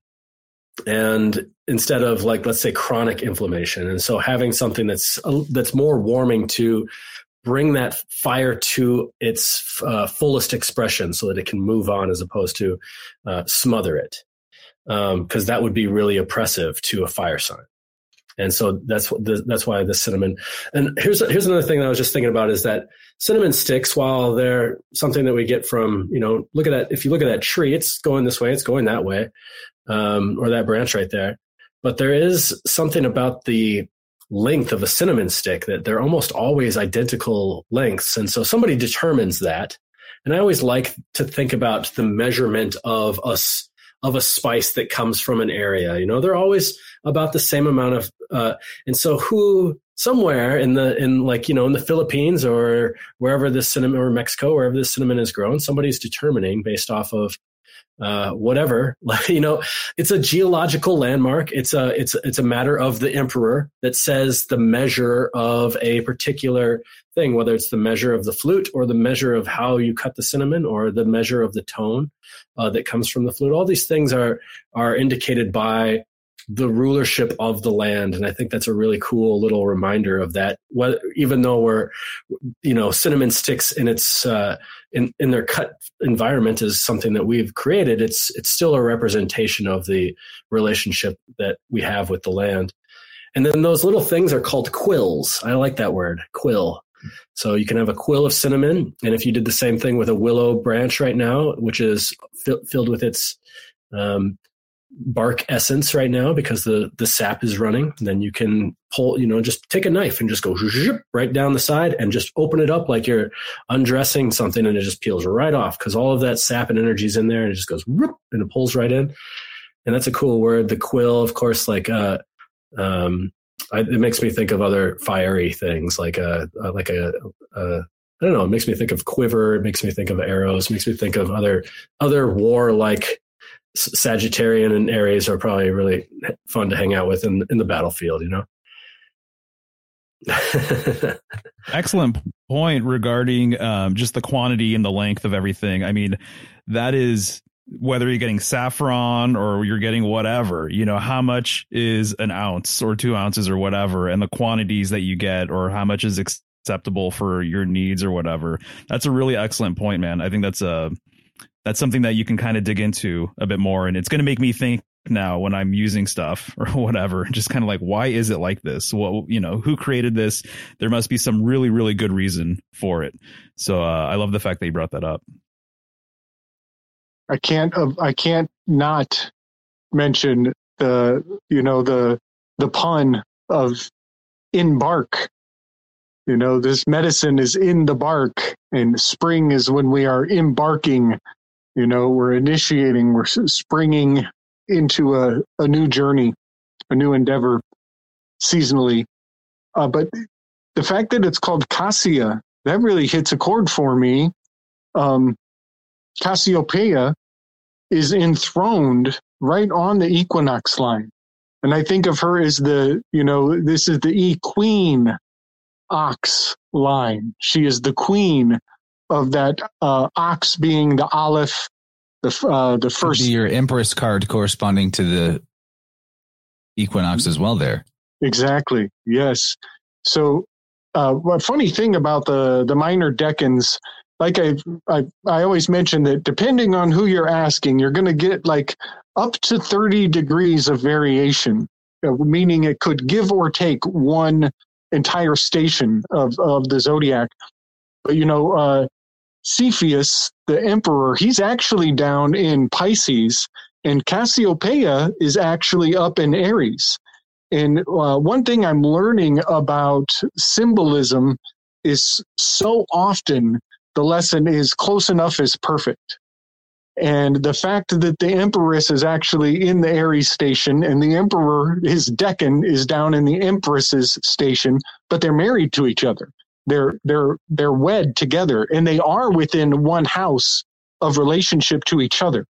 Um, so I just find that interesting that she's actually up in Aries and he's actually down in Pisces, but symbolically they are holding down the entire 60 degrees of both of those signs. The entire equinox uh, relationship is kind of bound up in there.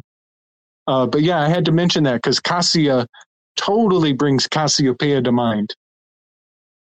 I want to I want to weave on that. This this brings up something like an answer to a question that was posed on a recent Crow Triple Seven episode where they're talking about the uh, Chang'e and the year of the rabbit and the abundance of the rabbit, and they were talking about in this um, this legend the cinnamon tree comes up and it has a lot to do with this feminine aspect, and they're trying to they're wondering like how could the cinnamon be feminine?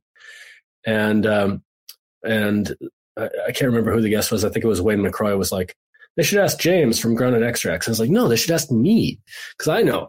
Definitely ask you. and then I, now I even know even better because of what you said there. But I think that uh, cinnamon as an Aries herb makes perfect sense for what you just said because if you prepare it in, by boiling it, it becomes really super astringent and it tightens. And if you just put it into water and don't boil it, it becomes really demulcent and soft.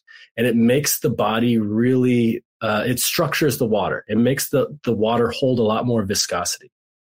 And um, and so i think it, it really does have these like mutable pisces qualities to it.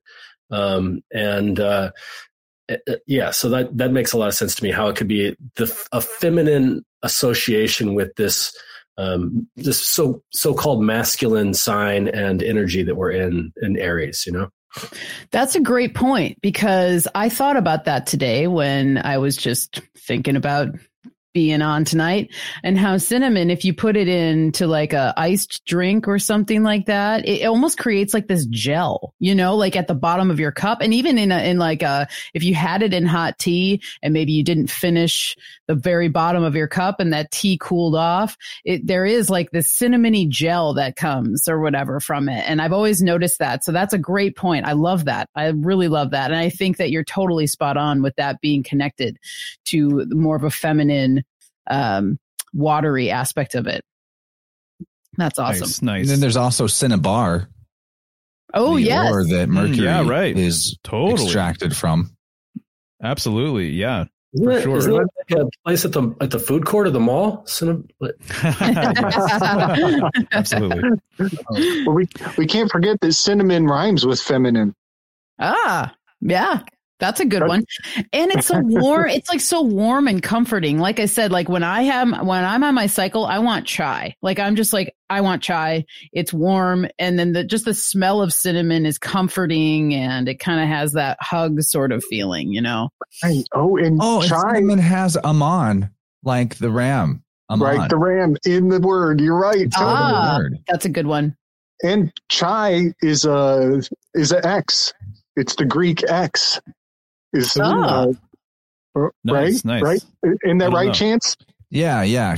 Yep. So there, so there's our mutable X as we cross the Uh, e- equinox. Equinox.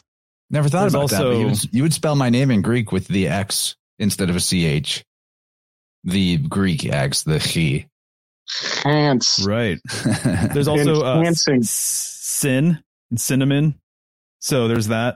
Um, also related to what you were saying, um, Slick. So it's really fascinating when you go back and look at older emperor cards, they become very effeminate, like very obviously too, you know, so there's, uh, they're just very feminine. And, uh, I think there's all sorts of implications with that. But the other thing that I was going to mention is that, um, the Crowley switch with the Hebrew letters for the emperor, he switched the star card to the emperor card. He thinks that the Hebrew letter that makes the most sense for the emperor is, uh, Tzaddi or however it's said, which is fish hook, which is fascinating because we're transitioned just from Pisces to Aries.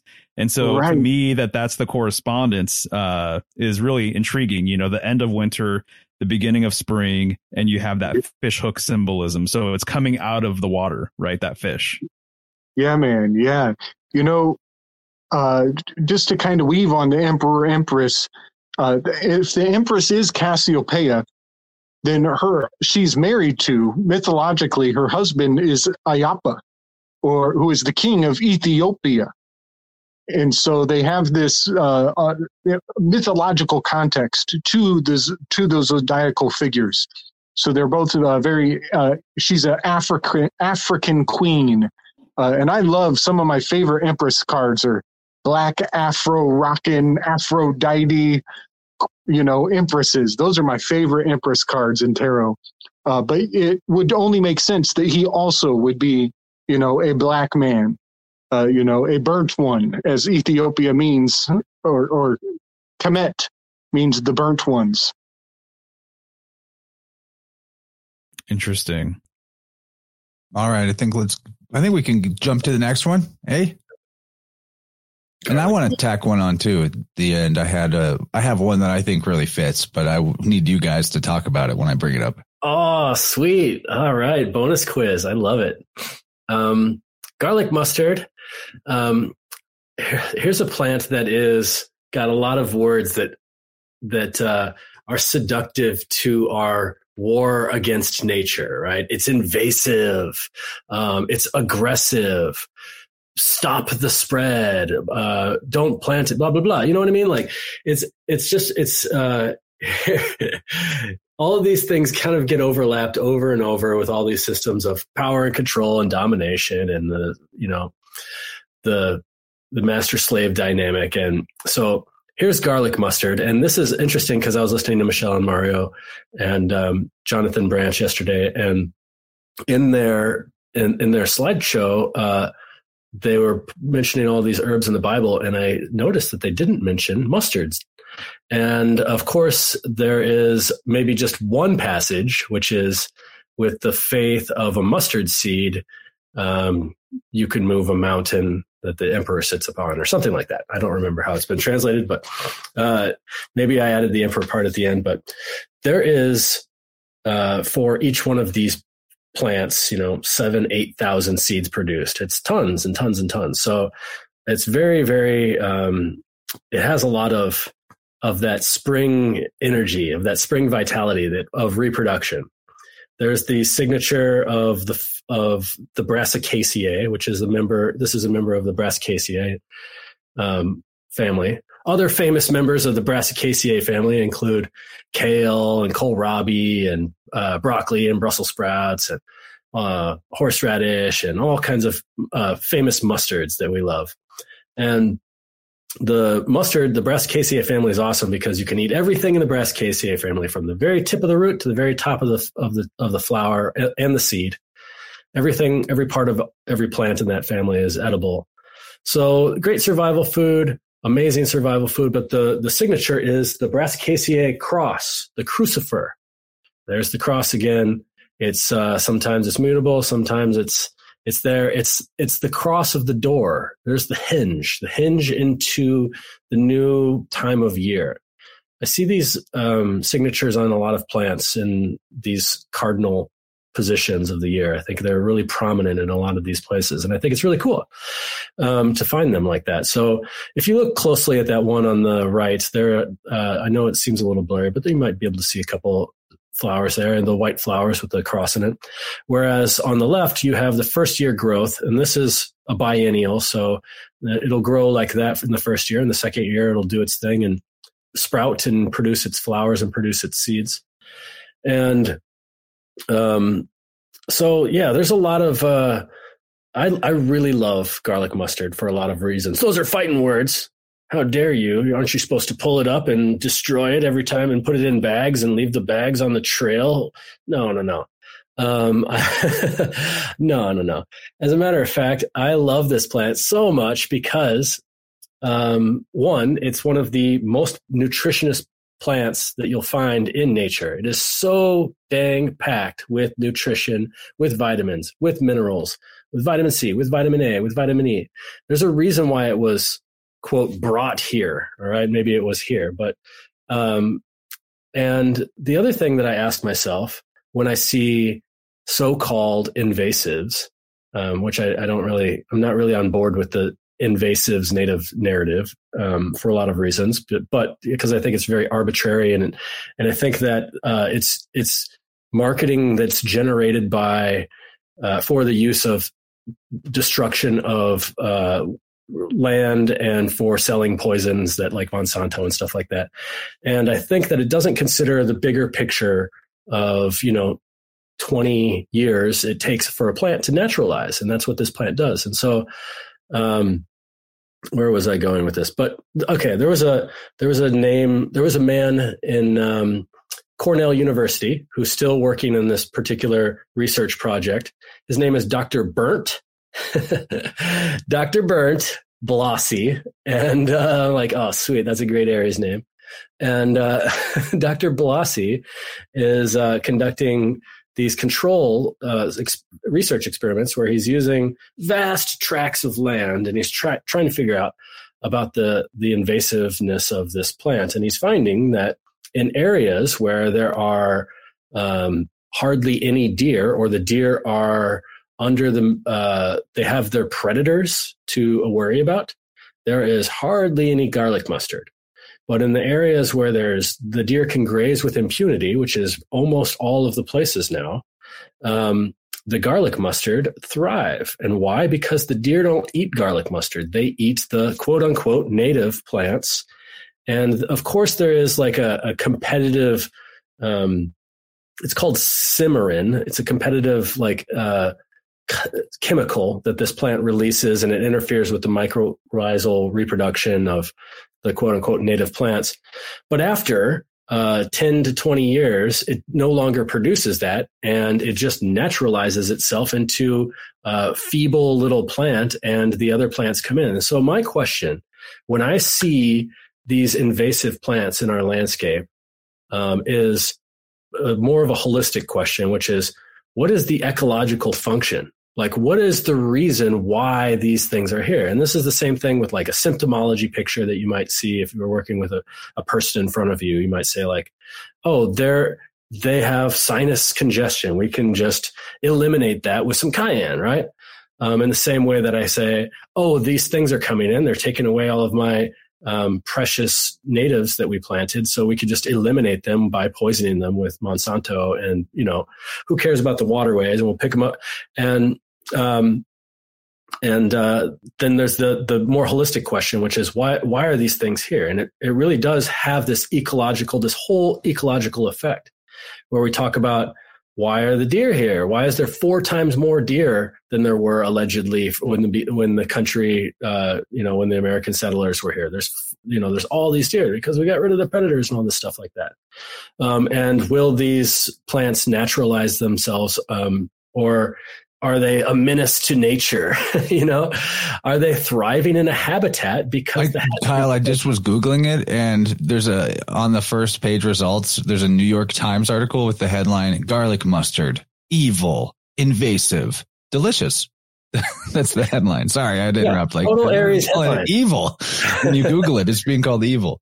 Right. Yeah. No. And so that's the that's the idea. What, what his conclusion was, and Dr. Bernd, um, what his conclusion was was you're going to uh, do more harm to the environment by trying to pull this stuff off. You're going to go out in the, into the uh, off the trail, step on other things, pull up this information that's stored in the soil. All of that uh, ten years of uh, sinigrin, um, you know, it's going to it's going to uh, this plant likes to thrive in uh, disturbed soil as well. So anyway, just let it do its thing and um, and eat the garlic mustard and be friend be a friend of it instead of like try to dominate it. And at the same time you can um, have some of these amazing benefits of a plant that is spicy that is delicious that is evil that is that really makes your salad it kicks up the uh, the morality of your salad quite a bit as well as they were really playing on the whole it's got cyanide it's noxious weed.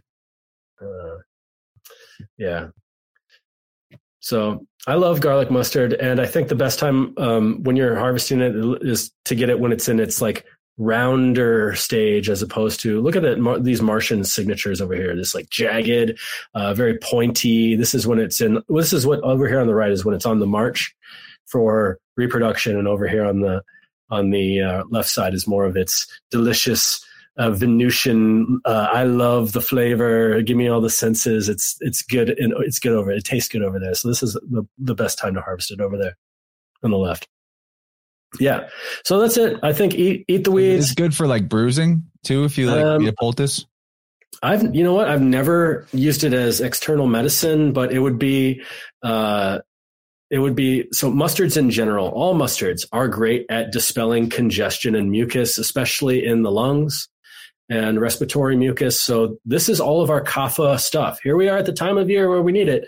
Uh, retroactive causality of nature. So what's going on with a lot of people? They they got a lot of mucus, and so if you wanted to make a, a, a poultice of it, uh, it's more appropriate to have a poultice for uh, bringing stuff out from the lungs, heating up the lungs, and uh, thinning the mucus inside. And it also has an expectorant effect. And uh, you can also make a mustard out of the seeds too. You know, like the mustard that you put on your bratwurst. Um, and yeah. Well, you Lots know, one thing you can't really think very well whenever you have a mucousy head. and that's generally where people feel it the most when they have allergies. Maybe there is some going on in the lungs, but you really feel it in your head and your sinuses, right? And uh, I, because you mentioned the Bible verse, I decided I was like, what, what do they call the mustard seed in the Vulgate, the the Latin translation of the Bible? And interestingly, the word written is sinapis, S I N A P I S. And that sounds a lot like, I mean, there's a lot of things you could decode out of that, but it sounds like synapses, interestingly. I know that's not garlic mustard, maybe per se, but just thought that was interesting. Yeah, it's the it's it's just about the metaphor of the of the the seed and what one seed of garlic mustard could do, how it could change the landscape. You know, just one seed could really infinitely change the landscape. It could change people's perception of the landscape, and uh, and so social engineering of how to uh, dominate that landscape. And just one last little thought. I lo- I just love I love looking at the name of plants for additional gravy. And this is why i really like coming on the show and finding that um, gar- so the word garlic um, is encoded in this allium. So alliums are onions and garlic and things like that. So there you have the alliaria there's aries and aria. And uh, petiolata means there's um, um, there's a lot there's a lot of petioles. I don't know what it means but i think it's pretty cool. Nice. Pet, petiolata, a lot of petals. I love it. you reminded me. Um, so the guy, the cult leader of the Rajneeshees, the Bhagwan, his main book is the mustard seed. You know, uh, which I kind of forgot about until now, but uh, that's his main uh, work, which we actually had at some point. We don't have it anymore. I never read it. Um, but also, you're reminding me of the fact that um, you know you mentioned this burnt burnt fellow, and um, you know the idea of sacrifice this time of year, just with everything Passover, the uh, the sacrificial lamb, and all of that.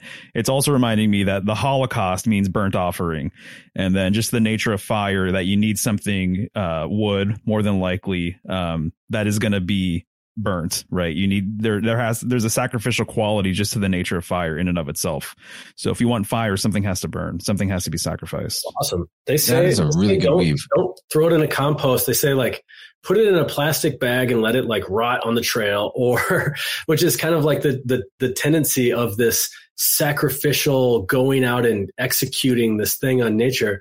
But they also say like burn it, you know, put it in a pile and burn it. And so there's that's really interesting that like people will get together in like a you know an Earth Day mob type of way of just like you know sacrifice like uh you know executing this thing you know and and how that energy is really appropriate at this time of year. And you and if let's say that that was going on at a different time of the year you wouldn't get a whole bunch of people coming together and uh um you know saying but garlic mustard's bad it's evil it's it's evil it's that's evil it's it's got There's its like uh, you Google it, and there's just blogs and everything like stop garlic mustard. Like people are making their life about this. it's really Yes. weird. It's so strange that the juxtaposition of Earth Day and going out to execute something like that, as if basically what you mean by Earth Day is that the Earth is unintelligent and unable to balance itself. Yeah, man. Yeah, Chance, can you pull up uh, Empress card? It, like any old Empress card? Uh, I, I mean, if I had to be choosy, it'd be nice if it had. She generally has uh, the stars on in her hair. Yeah, there we go. It's usually twelve stars, right? Uh, I for uh, for one, I think it is so profound beyond words. It's a whole nother weave that the word Holocaust means whole burnt offering. It's almost like we've we've all chosen this phrase that somehow justifies or ritualizes what that is supposed to mean. It is so profound. Everybody should just kind of sit with what that what the implications of our word choice is for that. But this is the time of year we're at Passover. So the idea of sacrificial offerings, it's all, you know, it's all intrinsic to the Passover thing. Uh, and tax day. We're dealing with tax day. We're, we're, we're sacrificing. We're giving up. Uh, we're, you know, it, the, the fusion of church and state is complete. I will, I will never let go of that fact. But, uh, she, so she's got in her hair uh, she has the 12 zodiacs in her mind right? She's got she has mastery of the ultimate cipher of the realm which is star language. Um, well garlic mustard uh, there's a fun little anagram in there. The girl star muse dam dam is the lady the woman she's got the stars. She's musing over the stars with this diadem of the constellations on her head. Uh, so all of this was completely coming to mind as you're uh, musing over the significance of the garlic mustard. Uh, and you you mentioned that it's better when it's round. Did, didn't you say it's better off when it's rounder leaves?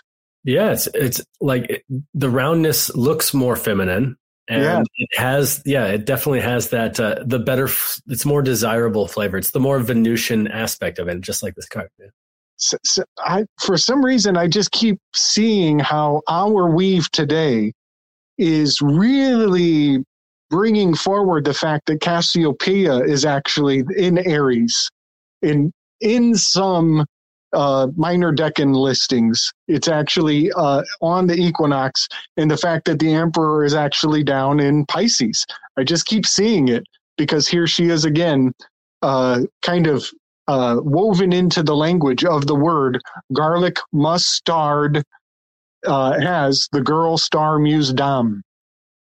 It's That's all there. The, this the heart shaped leaf, by the way, too. When right. It's the, when it's the arrow shaped leaf, no good. When it's the heart shaped leaf, like in this card here, yep. There's the heart, and there's the yeah, like like uh, Mario was saying with the the sprig, the spring. Yep. I love it. I love that. And Afro. Oh, that's another thing. Aphrodite. You know, a lot of people think of Apollo when they hear April, but I think of Aphrodite. Uh, A A P R L. I think of Aphrodite a lot more in that love, the heart uh, aspect. Just because it's on the screen, I just have to mention the fact that the Globus Cruciger is like an upside down Venus glyph. And uh, it's more of an obscure sort of thing, but there are some people like myself that use the upside down Venus glyph for the glyph for Mars. And so it's almost like the Emperor is holding the glyph for Mars um, in a more esoteric sort of system, I think. Yeah. So I think that's intriguing. But yeah, man, good stuff.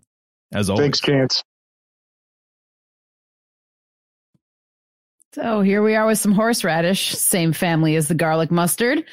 Uh, actually very similar. Um, you know, like even the the white flowers, which I was going to mention. I wonder. Um, to me, the white flowers might indicate like an ability to be like purifying. And so we're talking about things that are going to maybe help expel mucus and start things to move or whatever. This is just one of the thoughts I had. So came to mind with the garlic mustard and then here it is with with horseradish uh, one of the nicknames for it is mountain radish mountain radish or coarse radish um, i think coarse radish is actually more of like an english um, way to describe it. Um, but again, well, there's like, a perfect example of how the H becomes C or CH. Ah, easily nice. all the time. Cause like, and also you can just drop it. So H is really kind of like the difference between horseradish and horseradish is just how much you put emphasis on the exhalation at the beginning or thus it's called an aspirate. And if you hear some, some cultures when they do an aspirate, some will be soft, like horseradish, and then others will be like horseradish, you know? So it can become, there, there's this interchange between C and H. Perfect example. I wanted to point that out because I want people thinking that way when they're playing with words for, you know, philological, etymological pursuits. Yeah, no, that's a great point. Um, yeah, because I kind of wondered about the coarse radish. I was like, huh, I wonder what that's all about. But I wanted to throw it in here, and I'm glad I did because, yeah, maybe it's just literally the phonetic like way of pronunciation. I'm not sure, but um, yeah. So again, it's a stimulant. Um, and one of the things about this plant too, if you've ever grown horseradish, and it's one of the things that I've just noticed with it, um, when it's in its very young stage, when it's just coming up out of the ground, it actually looks like horse hair, like the tail, like a horse tail hair, almost like that. It has like a very, um, I don't know. It just like reminded me when I saw it. I'm like, wow, it actually looks just like a horse's tail, the the um the texture of their tail. And so I wondered if that's maybe even where that beginning of the word comes from just maybe a signature that somebody um, recognized at one point. Um, but this one is a is a mover and a shaker, and I have it right here. But it's my horseradish fire cider. So horseradish is wonderful in something like a fire cider, and here we are talking about Aries, but just like one of those remedies that's really just going to bring the fire, bring that movement, um, bring the spice. Uh, it's one of my favorite, like all time condiment, all, favorite all time or all time favorite condiments to use um, with meats, particularly fatty meats. A lot of times you see it served with fish and stuff like that, but it's going to kind of help you know, start digestive uh, juices flowing as well. Lots of sulfur in this one, which we can kind of uh, correlate that back to the garlic uh, mustard as well, um, because the garlic, onions, all very high in sulfur. You get that smell but the benefits of sulfur. And I can't not bring it up now because Mario and I uh, talked about it before um, we started Vibe Rant tonight, and then someone brought it up in the chat. But DMSO um, and it being really high in sulfur, it basically is just like salt. It's not pure sulfur by any means, but that is one of the main healing elements of DMSO is that it is high in sulfur and it's from trees and it's a, you know, byproduct of the paper and lumber industry. And it is one of the most amazing substances that I've come across um, in so many ways of being just a fantastic healer of so many ailments. And it kind of comes to me, it is, it, it's Aryan in a couple ways because it's so fast acting and it's driving. It's like, I think of DM, when I think of DMSO, I do, I think of like something driving into your skin, driving into your body. And so there's that ram kind of energy. Um, so kind of a tangent, but uh, I had to bring it up because I'm talking about sulfur. Um, so, uh, really wonderful for children if you're trying to maybe, uh, if somebody has worms, perhaps you can use it for that to kind of expel them. I also have a quote here from Culpeper about horseradish and it, he says, if bruised and laid to a part, grieved with sciatica, gout, joint ache, or hard swellings of the spleen and liver, it doth wonderfully help them all. I love that. And I love the language, um, the old, the old language too. It's just very nice to hear how these herbs were described and things like that. But yeah, I mean, topically, um, again, to treat rheumatism and paralysis even. So bringing some pain relief uh, as well. And um, when it's, you know, it's um, a German condiment too, as I brought up before, but it's usually mixed with vinegar. And that's another reason why I use it in my fire cider because fire cider is the base of it is vinegar. So it, it works really well uh, with vinegar. So if you weren't, if you were maybe wanting to make a tincture with horseradish, but you don't want to use alcohol, this is a really great herb to uh, combine with vinegar. And, and vinegar is great at extracting medicinal properties from uh, plants as well.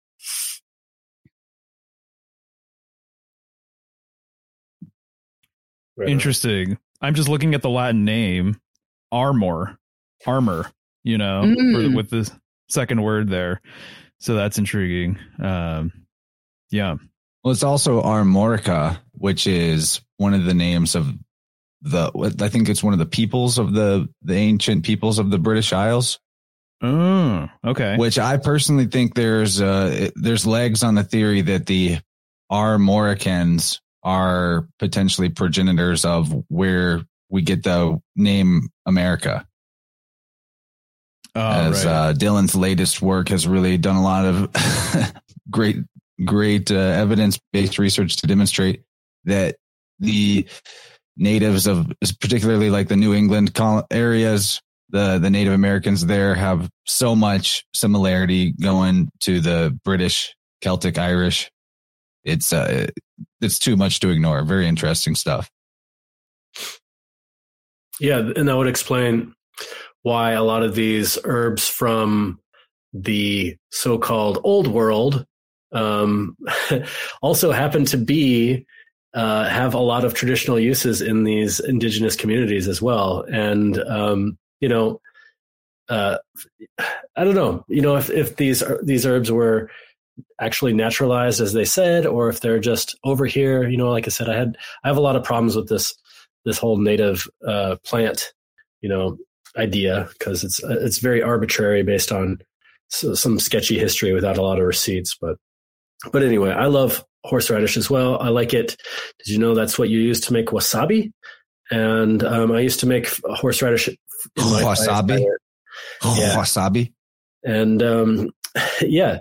Also, the the just the name horse. Like I'm thinking about, like if you're horse, if you got like a a um, you know something going on, some catarrh. That's the word that I, I, really like that Culpeper would have used. If I doth have catarrh um, clinging to the whatever and um, to my throat, and also the word radish, which also could be like reddish. I, I, don't know. It's just fun to think how how some of these words can really describe the the energetic qualities of these signs that we're in, that we find them in at the times, and also um, be a remedy of if somebody has like a horse catarrh, or if they have a reddish radish like constitution, if they're um, um, I don't know. That's these are the types of herbs that I would work with to help stimulate and equalize circulation. That's just uh, maybe concentrated in the head or concentrated in the face, as very often is with the Aries constitution philologically. Somebody who has a lot of energy kind of up here in the head and maybe um, tension that keeps it from equalizing all the way down, so it presents as a lot of redness and maybe even like the the veins and uh, things like that. But um, so yeah, that's all I got. Nice. I don't use horseradish that much though, because I used to use it a lot in my fire cider, but um, I would get it, I would buy it fresh, and then I st- I couldn't find it for a long time, and I still had to make my fire cider, so I just modified my recipe. But it's an excellent, excellent plant, and it's so freaking strong. It's so freaking strong that when you like when I was making this in a vinegar, so I would get like that much horseradish, right? And we would be preparing it into like my Vitamix blender with some um, vinegar and stuff like that, I would be tripping like from the fumes. Like you think that onions make you cry? Like we would be doing onions and be like, oh man, oh man, ooh, this is hard. And then when we got to the horseradish, I would be seeing colors. There would be like purples. It was a psychedelic experience. And it's, this is all like just working with a plant like that. This is all Aries stuff. Like who, who can I dare in my, you know, who can I dare to go like cut up a whole bunch of horseradish right now? Like, uh, the areas in the Aries in the room's like, I'll do it. I was gonna say, even as a Capricorn, I'm like, I'll do it. no, but that's a great point too, because even if you look up online, you know, uh, how to prepare horseradish sauce, and it's very easy if you just make the basic, you can, you know, you have a Vitamix or you have a, you know, a food processor or whatever, and you're literally just grinding it up and it can make this beautiful paste just with its own self. You know, you don't even have to add anything to it. But people who are in the know will warn you, do not put your face over the mechanism that you're grinding this in. But even if you don't and you're just in the room, yes, like you said, it can be so intense. Um, so yeah, use with caution. and that's funny too, because just like with the cayenne or a pepper, they're sneaky. You've cut cayenne, maybe you've forgotten and you rub your face or whatever. It's like all these herbs have that same right. sort of uh, cautionary um, thing about them. To they want you to pay attention, you know, um, while you're while they're being used, which is kind of interesting, you know very Aryan. and for anybody who's thinking about a dare and is it Aries, don't use the cayenne as a tampon, okay? that was a joke. Thank you for saying it. that was that was a late April somebody fool. out there would be so daring. Yeah, I, I have a weave on horseradish though. You know, again, back to the whole thing of the connection between the Americas and the ancient Britons. They're, you know, those people on the island, definitely had a big love for root vegetables. And that is one of the things that was noticed by researchers of like the 1600s of the native tribes that they also were really into potatoes and other type of root vegetables. And that's what they mainly cultivated when they weren't foraging for other stuff. So anyway, in the, the uh, Latin name for horseradish, you have cochlearia, which is basically the word cochlear that or cochlea. Cochlea is uh, originally, well, I don't want to say originally. I don't know which one came first. I actually kind of suspect maybe Latin is the older thing, but uh, it, cochlea in Hindu is a word referring to this part of the ear in anatomy. So I'm going to show that. Again, the ear is also part of the head. So I wonder if the horseradish has anything, you know, that could help with ear problems. I don't know. But there, cochlea is this spot right here where my mouse is going. And as you can see, it's shaped like a spiral, like a ram's horn, the way it curls back in on itself. Very interesting. In Latin, the word cochlea, and also I think the Greeks borrowed the word, it refers to a snail. So snail shell has that shape as well. You see a lot of snails in springtime too. So anyway, I just wanted to bring that weave forward. Another great example of the obvious affinity between Sanskrit and Latin that seems to go widely unnoticed. But yeah, this, uh, what, what does it mean that horseradish is referencing this spiral cochlea snail ear shape thing? That's interesting because, you know, um, it just makes me think about it probably does because of the spice and that stimulant you know action. Just having the ability to open up that that area just like it opens up the sinuses but opening up the ears. And uh, yeah i notice it. My ears open up when i eat peppers and when i eat horseradish. And so that's a really great point chance. I love that. Yeah man. You know uh, uh oftentimes uh back to the ear eyes and earies and having the ears to hear and the eyes to see um, there's a there's another little side weave on this that has I think a lot to do with uh, uh, cultures that hail back to uh, Egyptian influence. And when I say that, I'm not necessarily talking about Egypt proper. I might be talking about the expansive, extended territories of Egypt.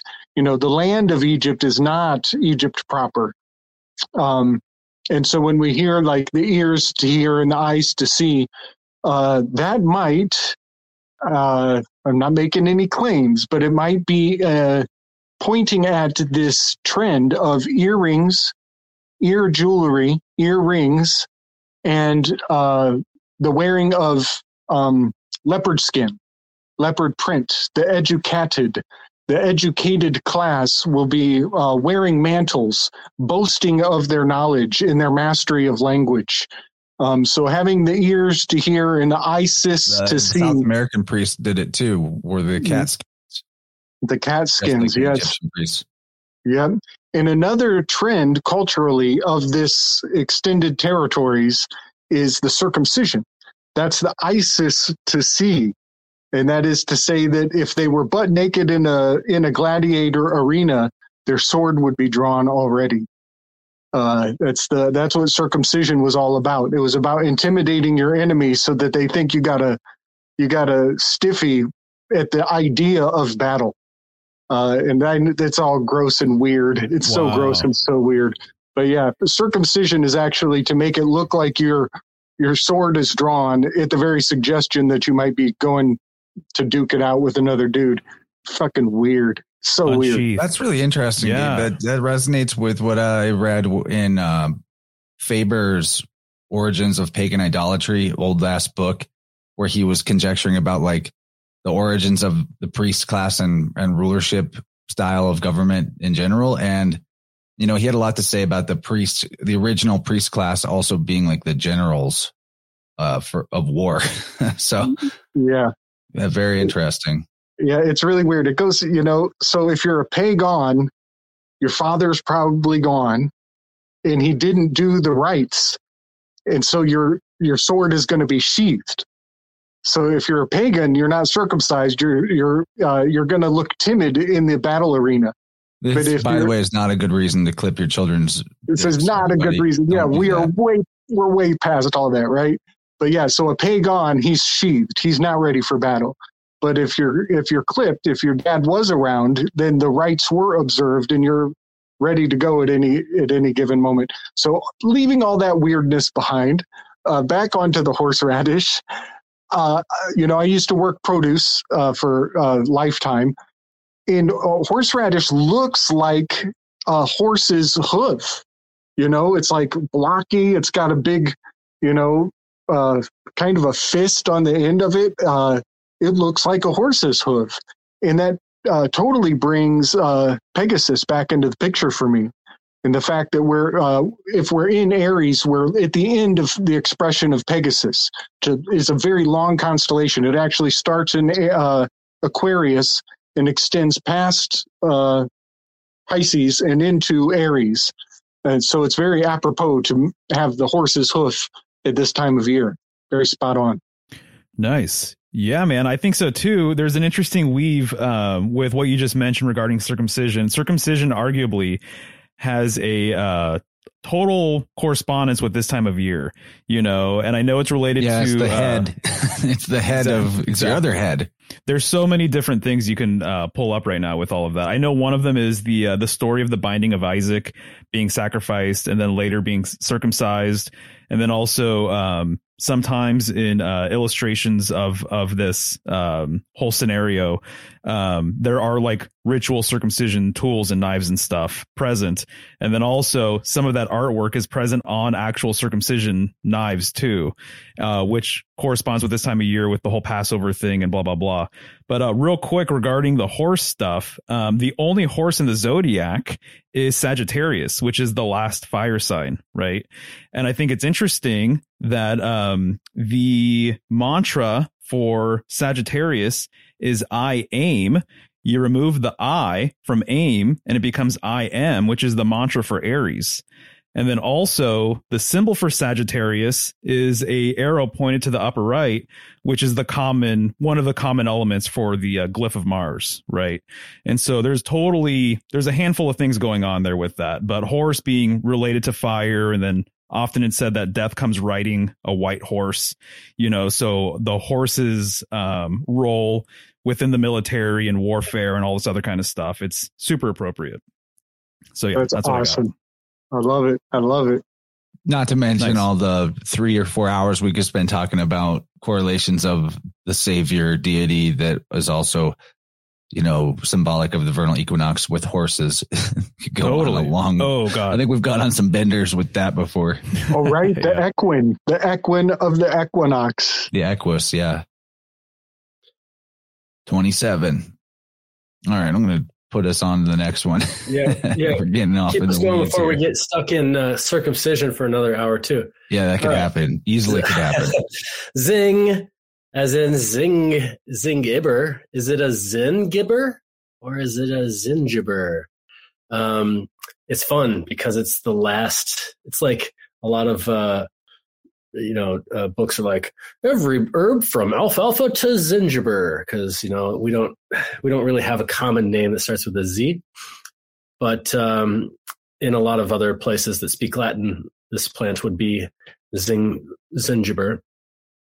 Zin, um, which is I did some research on the etymology earlier, and that is from uh, uh, um, a modification of Sanskrit, which is sing uh, bear bera sing bera, which is bera being related to the bear. I want to just pipe in real quick on Zingiber. The uh, the Greek zeta is the seventh letter. I'm pretty sure, or it has a value of seven, and then in Yeah. English, the value of seven belongs to G. Right. So, mm, you know, there could be some weird pathway of that Z and G have interchanged here to give us your Zingiber. And then literally embedded within Z is the seven, by the way. It's just that extra little dash at the bottom. Nice. true. Yes. The zygote. the seven above and the seven below. So yeah, there's lot there's and then there's the bear at the end of the word there. So this this little the part of the plant that we that we work with a lot would also be the part of the plant that we would, you know, a lot of times people learned about plants from how the animals would work with them and how the animals would use them. So the the bears of North America or of Tartaria or wherever, you know, there was bears in the temperate regions a long time ago. People would observe them. They would go into the the underworld in this wintertime and they would um, be in charge of the dreams and the subconscious and all of the totem that they represent in that department. And in the springtime, when the things were growing again, they would emerge. And what would they look for? They would look for the most oily, uh, juicy roots that they could find. And sometimes in North America, the bears are eating angelica and they're eating burdock, and which looks like a bear. And they have a lot of signatures of the bear as well. Um, they can look furry or they can look like a bear in a way. But um, they also just, you know, the the the other signatures are these spiritual uh, animal token signatures that we see, like that they may resemble, like for example, a geranium, which is called crane's bill, resembles a crane, and it has a lot of uh, significance with childbirth, um, for example. So um, that's another spring totem signature. This crane bringing the bringing the child and whatnot. So anyway, what else does this plant also look like? It looks like some non-specific digestive organ, I guess.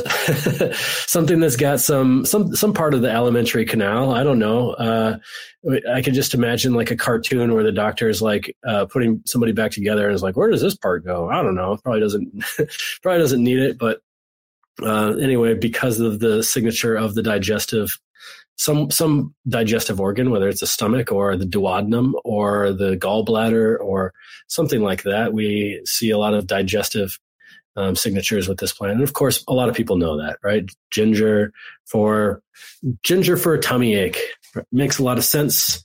Um, if you want to think that way in a in a in a you know what herb for what condition kind of or what you know name of a condition. But if you want to match it up right to the right condition you could say well a cold stomach something that is cold where there's not a lot of energy. So something to wake up at the appetite something for um, a person who has a generally colder constitution. Think about the bear that just came out of the hibernation and hasn't ate for a while and it's going to have a hard time digesting whatever it needs to digest. Um, and this is also the case for um, uh, uh, nausea and pregnancy. What's it called? Morning sickness, things like this, where where there's uh, a different biology. There's a lot of different exchange of proteins and stuff like that, and um, you know, a woman's body is trying to get used to how to digest. Is also like the movement, the displacement of the organs in general. So that would be really, really nice. But where would it not be indicated? It might also be counterindicated for somebody who is really, really, really warm all the time. So I, don't always think of it as a, an appropriate plant for, you know, upset stomach, for example. I think it's appropriate for a, um, upset stomach that is cool or digestion that, excuse me, that needs to, we need to bring warmth warmth to our general core. And that could also be uh, why this plant is really helpful for stimulating menses and stimulating just uh, general uh, warmth and relief of pain and from cramping and premenstrual conditions as well. Um, so whenever there's that lack of energy in the core, so we thought about um, cayenne as something that stimulates it outward, and ginger as something that stimulates it, bringing that that heat back into the, the internal, so that it may diffuse and um, and heat the rest of the system again. This one looks more like a, a, a log that you would put into your internal furnace to burn it for that type of energy. And then if you cut open ginger, you have um, you know, it's it's more juicy. It has a lot of uh, of that water element, something that reminds us a little bit more of like what's going on inside the body.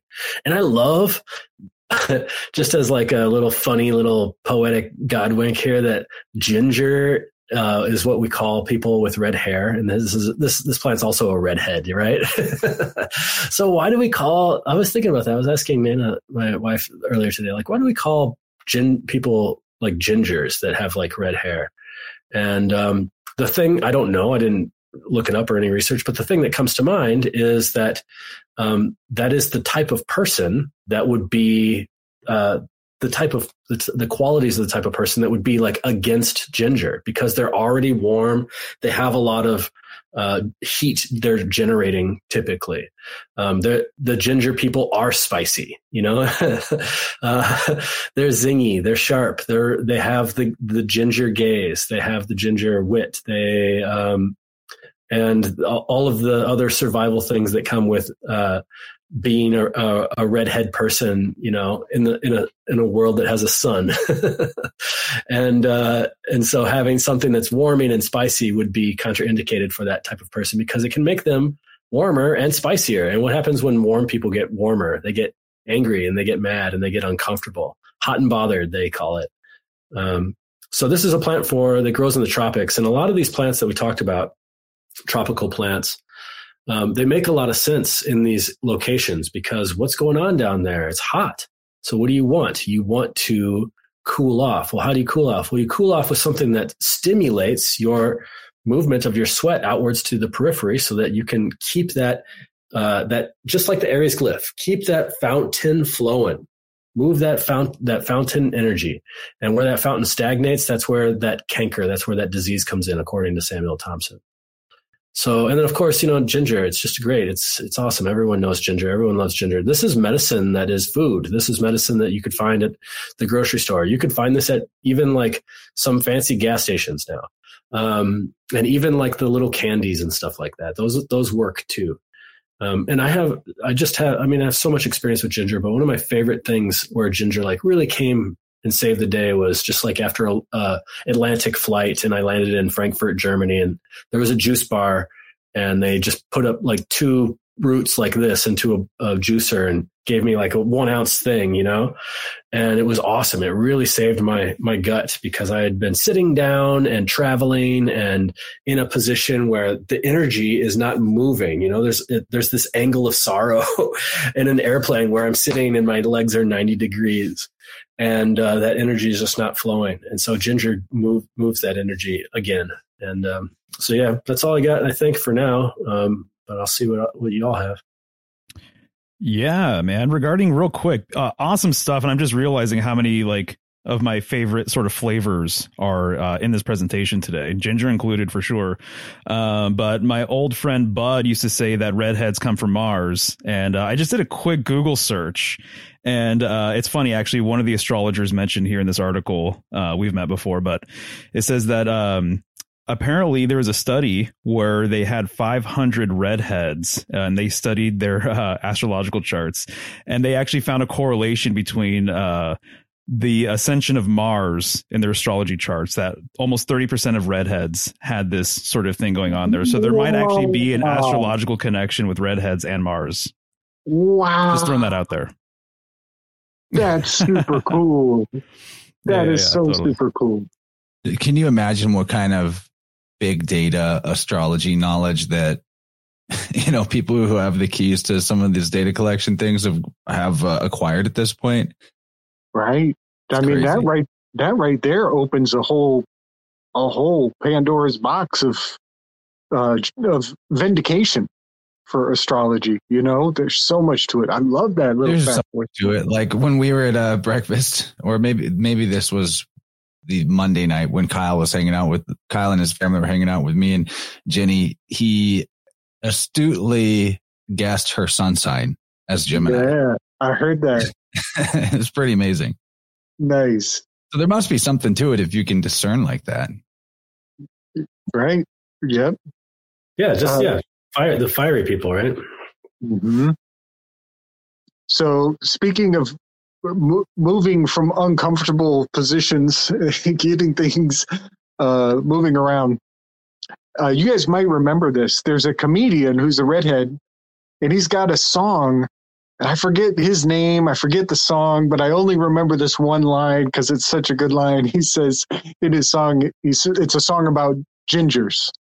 And he says, much like only a ninja can kill another ninja, only a ginger can call another ginger a ginger. but I think it, I think I think that a lot of people are kind of over that. Like, I don't think redheads are, you know, all that butthurt about being called gingers. So maybe some are. Uh, I, you know, I got red in my beard, so I can make that joke. but I will point out in a very, you know, it is a universal uh, food. You know, it's like it's in all. It's in the Mediterranean. It's in the African. It's in the Asian. All all cultures love ginger. It's so medicinal and so wonderful. And the last the last awesome ginger that I have uh, was from our friend Martin when he gave us the candied ginger in the turpentine. That was such high grade, high grade medicine. And his name's Martin. So there's a sync right there. Uh, and then one last thing while we're, uh, you know, leave it to me to bring the uncomfortable stuff to the surface. but the most racist anagram in the whole world is in the word ginger. And I'm just going to leave that there. I'm not even going to solve that puzzle. I'm just going to leave it floating. Such a bad anagram. So bad. So, so bad. How dare you? Mm. Naughty anagram. well, thanks for going there. Now we all know. you just making us think it. Now we're all racist. Yep. Sorry, um, the most, the most, uh, the most infectious thing on earth is an idea. All right, so we got one more slide, but before we do that one, I think I want to throw out there the uh, the one that I think corresponds to this time of year, and that would be, and of course, it's an adaptogen, so I'm sure it corresponds to other parts of the zodiac, right? A lot of these do, which is fun, but this is cordyceps mushroom. So there's a, a, a few reasons why I think this fits. First of all, it is used to like, you know, it's invigorating, energizing, gives that pep. It's a key ingredient in my favorite tincture, kapow. Yeah. I just, I ordered some more kapow while we were on the stream just now. like, did you finish some? I saw you hitting something earlier. I think I was hitting the, uh, I was hitting the gladder bladder you know, to just help tighten that up a little bit in case, you know, we're going a little long. It's over two hours. Just help, help, help me out before I need it. I got, I got a lot of Tippecanoe tinctures, guys. Go get it. TippecanoeHerbs.com, InnerVerse code 10% off. But anyway, cordyceps, it gives you a lot of that pep. Uh, athletes love it because it helps you, uh, you know, go faster, harder, stronger, longer, all of that. And an, an Aries correlation would be that it was the lore about it is that it was discovered uh, by its properties were discovered by shepherds noticing that when their goats ate it, they got crazier. so there's your goat, your ram. You look at this mushroom, it has a very, it's very reminiscent of like a wand, you know, fire symbolism looks like a wand. And then the maybe interesting, most interesting part about it is the whole, maybe someone else can elucidate more about the, the way that cordyceps mushroom grows, but correct me if I'm mistaken, but doesn't it grow out of an insect's head? It grows out of something's head, yeah. right? So yeah, Aries is the head. Uh, it grow, it's, it's cordyceps militaris. That's the name. this is Aries AF. Yeah, militaris. Wow. So is it militaris because it comes from a the, the species name usually indicates sometimes when it's like that it indicates the name of the genus of something else that it's like. And I think it's because it's the military caterpillar or some I think it's the um it's a caterpillar that it grows out of, but I think it's some I think it's a caterpillar that's got a name a military caterpillar. And um so there's also the there's the military, but there's also a fertility aspect to it as well. Um, the in the, the the young stage of the year, right? It's not so so undeveloped and stupid. All you're thinking about is I am, you know, I am hungry. I'm a caterpillar, and uh, completely unaware of um, anything else besides your connection with your creator and uh, that's the uh, the the Aries thing. And so, yeah, a um, a fungus comes and gets inside of the caterpillar, and um, it's I there's some uh, I I learned this from James Frosch, family fungi, one of my best friends. he Shout out James. he had been talking about this on an episode of Crow. So I would recommend going to find uh, that episode of Crow Triple Seven where he goes in depth on this one, but and covers a lot of the adaptogenic benefits of it too, including how it can help with your uh, re- repopulating the microbiome as well. But the but is it is it like zombie like too? I can't remember, but it definitely does grow out of a, uh, a, a caterpillar's head, at least in nature, and then they are able to cultivate it as a, uh, s- a mycelium and spore or something like that. And uh, so James has works with, has worked with this plant, or at least has had like some cultures of it. And um, but yeah, that's pretty cool. And check out the Yeah, militaris on the Oh, left. yeah. It actually So looks the- like fire. That's what I was thinking of when you pulled this up. Was the when it's fresh like that?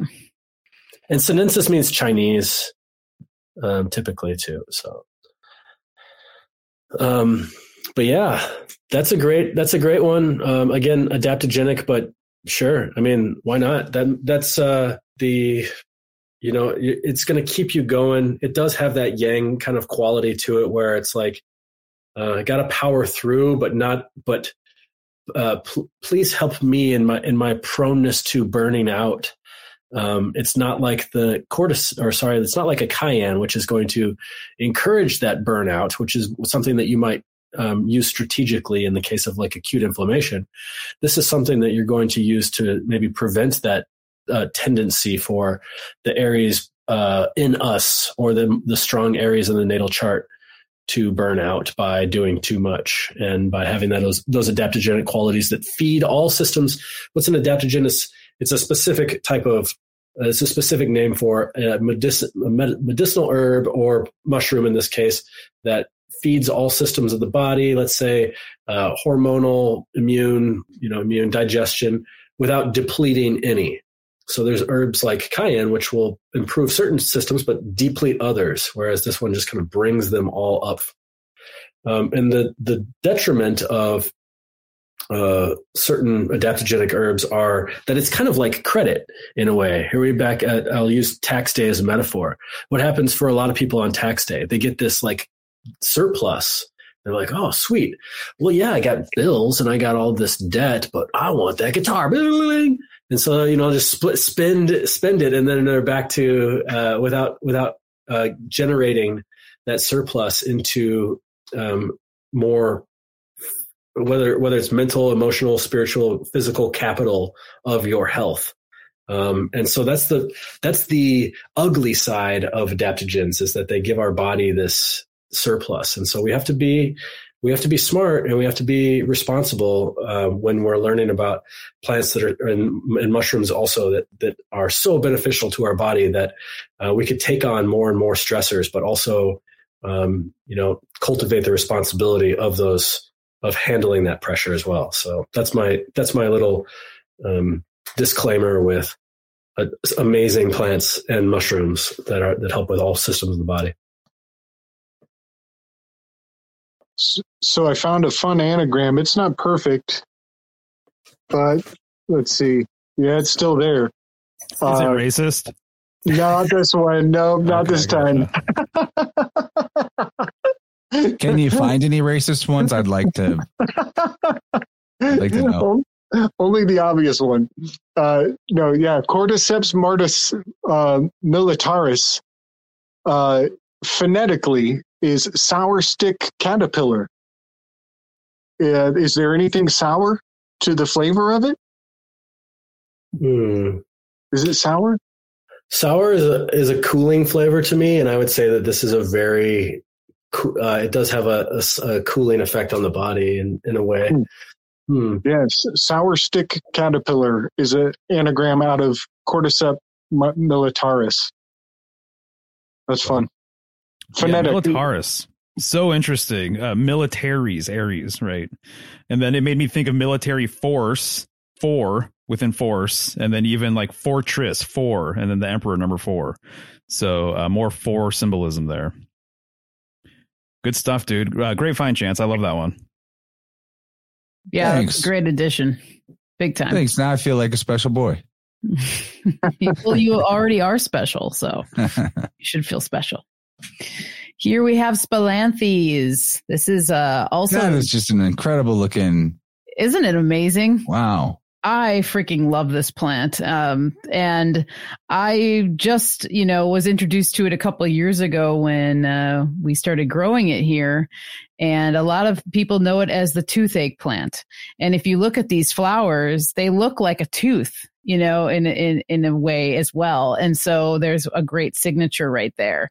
Um, some of the nicknames up on the screen: Electric Daisy, buzz buttons. And so one of the reasons why I first thought of this as a great Aries plant is because from personal experience of just eating the leaf. So this is a great um, plant to kind of, if you wanted to I don't know, just show somebody the power of plants. Take them into your garden where you're growing spilanthes and have them eat a leaf or eat one of these flowers. The first time I did that, I honestly, it brought me to my knees. I mean, I sat down because I was just like, whoa. I mean, talk about a buzz to the head. It really sends it right to the dome. Um, and so that was another. Kids aren't doing this after school. no, but they should be.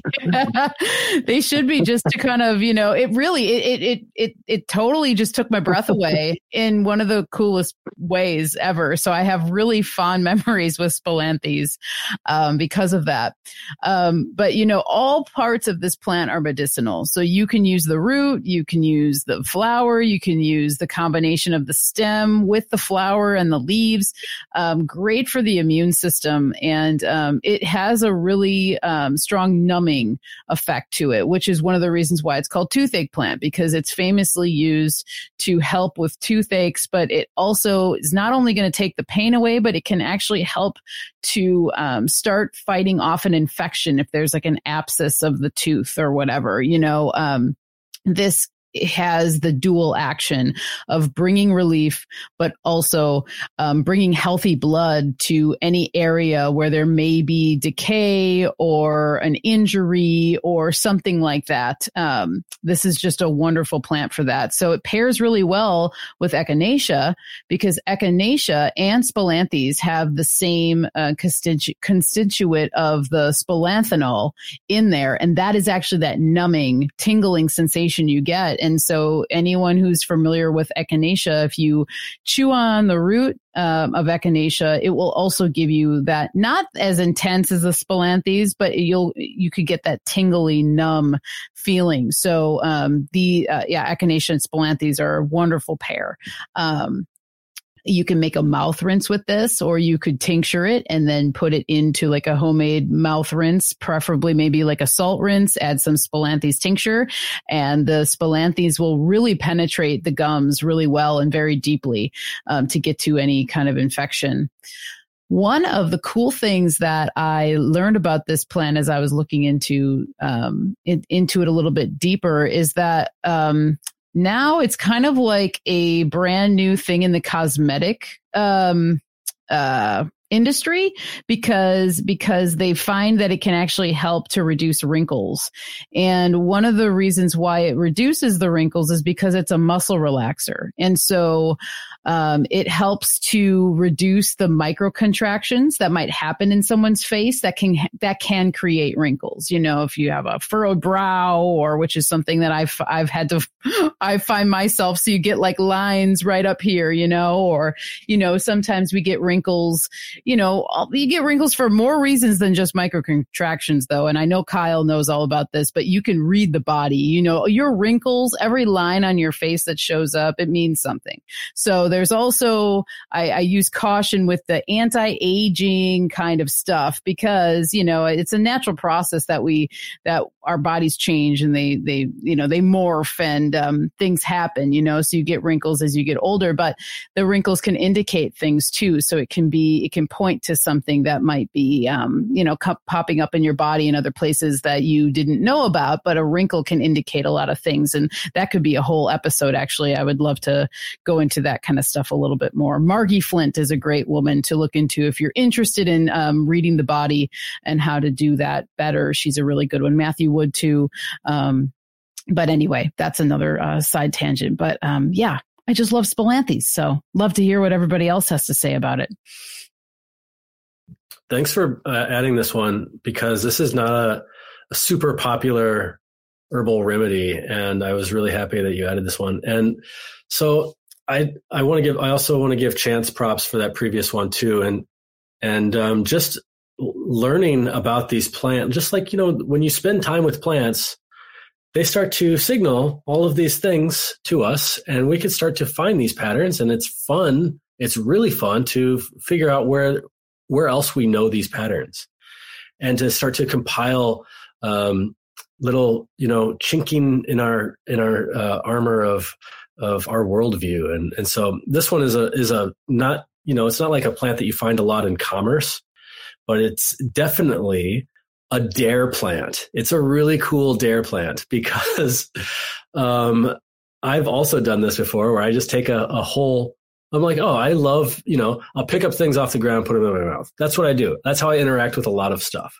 Um, that's how I lick rocks. That's how I, and so I'm like, oh, ain't no plant too strong for me. And I'll, and I've done this before because I've grown this plant and I'll take it and I'll, and they say, oh yeah, it numbs your mouth. It's pretty intense. Yeah, yeah, yeah. Okay, whatever. And, uh, put it in my mouth and it is so freaking intense of like the intensity is like stimulation. It's not spicy. It's not cooling it's like stimulating. It's so, and it makes it makes you uh, salivate a lot. It makes, in, in this case, it made my throat kind of feel like it was closing up. Not, it wasn't closing up. It was just so stimulated that like if you if you're um, if you take if you put magnesium on your skin it feels tingly. And that one of the reasons why is because it's stimulating your skin. The same thing it was stimulating the inside of my throat. And i thought that i, I was like it was the same thing. I dropped to my knees. And it would be the kind of uh, plant that like you know you would say to your buddy after after doing something like that. Like okay your turn. Okay you try it now and uh, you know if you're especially in high school you're like okay well that looked like it sucked but i'll do it too. Um, and, the, and the fun signature of there's the um, okay so here's the other thing the other thing about all of these herbs in this presentation tonight is that they all have a way of stimulating uh, in in one way or another, whether they stimulate because they're spicy, whether they stimulate because of the the nourishment that they provide, whether they have like um, a, a, a, mucus forming. This one too, and so this is the medicine of the Aries, which is um, again with the wrinkles and stuff like that. We're talking about holding on to tension in certain patterns and allowing that uh, that like there's there's ways of relaxing by just being gentle. This is more of the taurus way. Oh let me just like rub your shoulders. And then there's the aries way which is like like open it up. Like open up the gates now and like get out there. And uh, so, so, it like that's that's the kind of medicine of this where it just like takes away tension by by stimulation as opposed to relaxation. And um and it's really effective for a lot of things. And of course it's ineffective for a lot of things too because sometimes the body doesn't like to be stimulated so much. Sometimes it likes to be relaxed. Sometimes it it's resistant to so much force. You know, um, so that's that's why this plant is really great for um, things like toothaches, like Michelle mentioned, because those are things that can be really, really, really debilitating to just function in general. It's hard to sleep. It's hard to talk. It's hard to think. It's hard to eat. It's hard to do something with a toothache.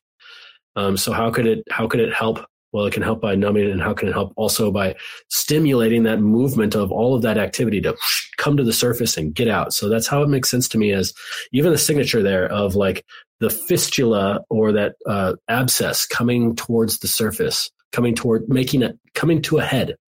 Uh, think of like if you ever had like a zit or something that's under, I call it like an underground zit, underground pimple. It's like it's, it's not coming to a head. You just want to pop it, but it just won't come out. These are all yeah, these are all the types of medicines that we would we would call on for drawing that heat back out. DMSO is another one for that too. And as a result, as a result, then you have the the relaxation. Then you have the the ah that tension's gone because the the fire burnt out quickly. And that's why I think of this one as a really good muscle relaxer too, because of how stimulating it is. And it's fun. It's a fun plant and they look cool. They're fun. Uh, the Electric Daisy, I love that name.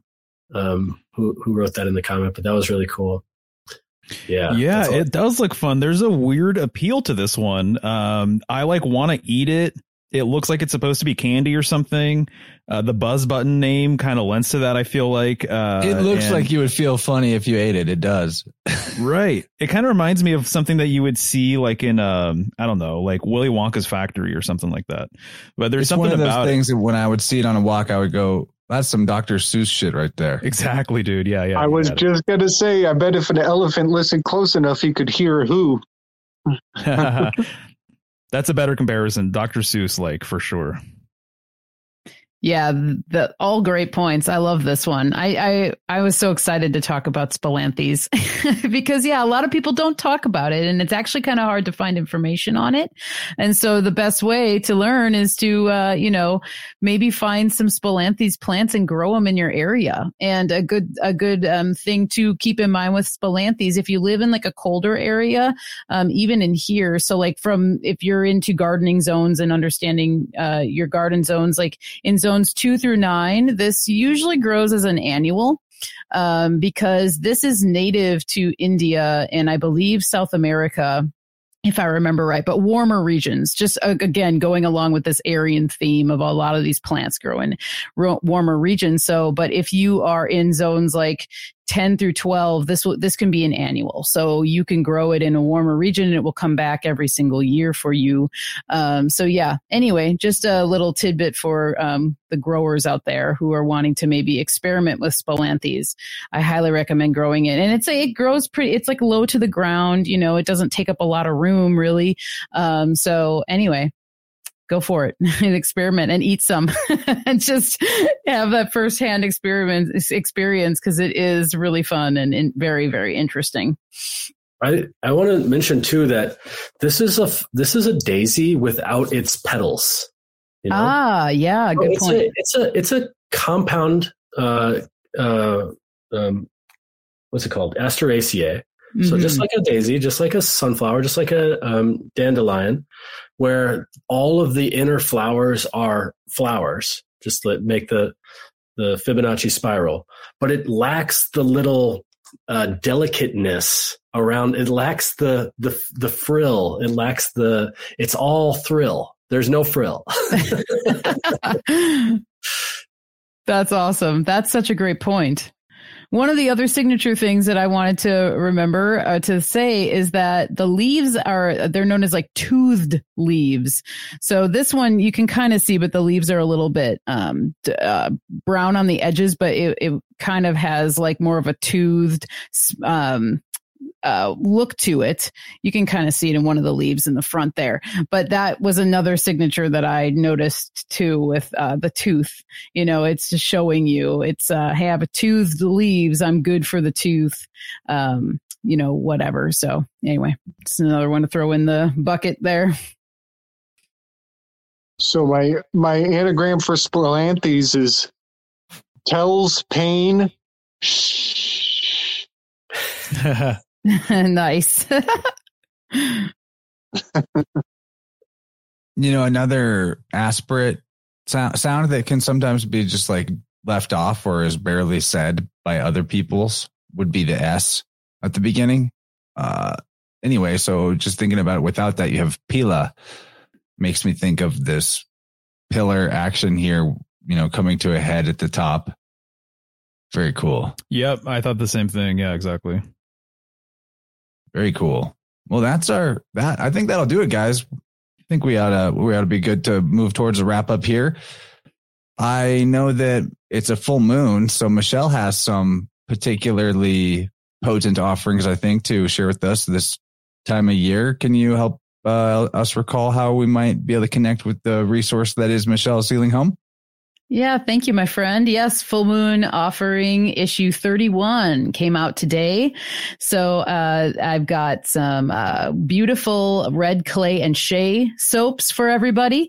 And uh, I also have my uh, comfrey nettle and pine shampoo bar that I am just, I love soap. I love soap so much. I love to make soap. And I you know, I've had a weave with soap for years. And so it just feels really good to be honing it in enough where I'm like confident enough to be sharing these soaps, uh, with people now. Uh, cause for a while I was just making it for us, you know, and it was kind of like I was experimenting and learning and, uh, soap is just so great and lovely. And everyone. You sent me some soap. I really enjoyed it. Oh, thanks, man. Yeah, I sent you the salt soap, which um, I love making salt soap. Uh, I love all soaps, but anyway, so soap, soap, soap. So if you want some soap, you can get a hold of me, uh, Michelle's Healing Home uh, dot com or Michelle's Healing Home at gmail.com if you want to order. Um, and you can also sign up for the newsletter if you like. Um, and then you'll get monthly um, newsletters and product updates uh, on every full moon. And then if you sign up for Patreon, uh, all patrons um, get to uh, I, I announce my offering a couple days before everybody else. And then you can get an opportunity to maybe purchase it or be on a wait list because i do such small batches that sometimes it goes pretty quickly. And yeah i've already been sending some uh, i've already got some orders coming through which is awesome. Very grateful for all the people who have been ordering. And uh, yeah. So um, I also have uh, the episode that I recorded with uh, Lanny of Greener Pastures was just released today or yesterday, I think, and we talked about. Um, how to create an herbal garden.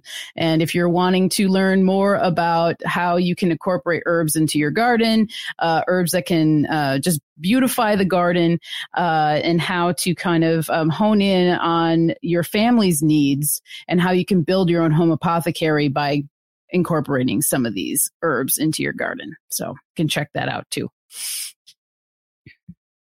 I love and, it. I love it. People can and as always, thank you all in the show notes, as well as the links to these uh, fine gentlemen here on the screen. Anybody got any thoughts burning a hole in their pocket? Chad's about to fall to their death. Anything? I just want to express my gratitude as well. I just love doing this. I love hanging out with y'all um, and uh, really enjoy the culmination of uh, all of these thoughts that lead up to these herb walks. They're really fun to just, um, and I really invite all of our, our, our viewers and those in the chat to start to participate now that it's the growing season. Like, really, you know, see if you can um, find out some of these cool signatures that we're doing and bring them, do some show and tell, bring them to the uh, the Vibe Rant call in line, and uh, it would be really fun to to have this expand this a little bit more. Um, and you know, just besides you know Michelle, I, Mario, and Gabe, and Chance's thoughts, and and really see how far uh, these lessons can go. You know, and um, it's just it's really fun. I'm having a lot of fun doing this, and I love y'all y'all very much, and thank you all for listening too. So thank you. Beautiful, beautiful. I echo the same sentiments. I have a great time doing this. Uh, it's rad just to uh, continue this whole entire series. I love the fact that even though I'm not so much of a uh, plant or herbal person, I feel like I'm just making all of these connections and I have something to contribute as it relates to astrology and stuff like that. So it's really, really cool just the weaves that we have going on here. Um, and so, anyways, so thank you, Chance, for hosting this once again. It was a good time. And um, I guess for me, just personally, real quick, I just want to say that um, I'm just I'm I'm feeling a stronger connection with the plants. I think this is helping for sure but it's just really interesting once you get to know some of these plants and herbs and uh, for me right now it's like the trees and the lichens and like usnea and things that we have around us it sometimes takes a little while just to kind of like refine your eye or you know to develop a relationship with these plants or herbs or whatever. But once you do, it becomes pretty obvious that all of these plants are teachers, you know, and they're all very wise and they have their own wisdom, you know, that you can tap into and everything else. So it's just cool um, to be able to get to know some of these plants and have a better relationship uh, thanks to you all. So yeah, it was a pleasure and uh, I look forward to it next month with Taurus. That's going to be a good one. Yeah, man. Yeah, you know, uh, Kyle, if, how long are you down in Indianapolis for? Uh, uh, I'm gonna stay here tonight, and I'm gonna make my way up tomorrow. So, and I don't really have plans. So, you wanna? Yeah, I'll, I'll hit you up. Okay, man. Yeah, we got to we have to link up, bring bring the tribe together. Yeah, I'm on a road trip right now. I saw a Chance. Maybe maybe I'll make a, a diversion. Uh, next thing I know, I'm in the West Coast seeing Michelle and Mario. yes, yes, yes, yes. yeah, man. I was, I was telling my wife that I was like, we got to travel more. This is this is nice. It's really nice to just get out and um, you know, see people in real life that, you know, we're making all these fun connections and it's just cool to to uh, tend to these gardens as we go. So Yeah, man. It's the season for activation. That's what's Yeah. up. Yeah, definitely. We could talk Yeah. about it off screen, but Mario and I will will be in Milwaukee in June. Just throwing it out there. So Cool. love to meet up. And whatever you know, however we can do that. Um, anyway, just throwing it out there. you know, you know we will. All right. Yeah. Oh, don't mind me. I'm just Googling how long of a drive is that from here? nice. Uh, it's pretty, it's doable in a day. Oh, man. Oh, geez. I'd love to meet up with Mario and Michelle if you were closer to me by being in Milwaukee. Okay, we'll talk. Good night, everybody. Thanks for tuning in. You know, let us let us know in the Telegram chat what you think might be other Aries doctrine of signature plants. That you know, um, this is far from a ex- exhaustive list, but it is a really good start to get you thinking in this way. And man, each and every one of the things we talked about was fascinating. I'm with Mario. I feel like I'm learning so much. Really blessed to be able to hang out here with the with you wonderful folks. So good night, everyone. Have a wonderful rest of Aries season, and we'll see you on Sunday for uh, InnerVerse. We're going to be talking. I've already got it recorded. It's a premiere, but we've got an excellent conversation with Isabel Friend about the magic of more water magic talk. water is the ultimate mystery, I think, maybe of all mysteries. So look forward to that. It's going to be a really good premiere. See you on Sunday and good night. Nighty night.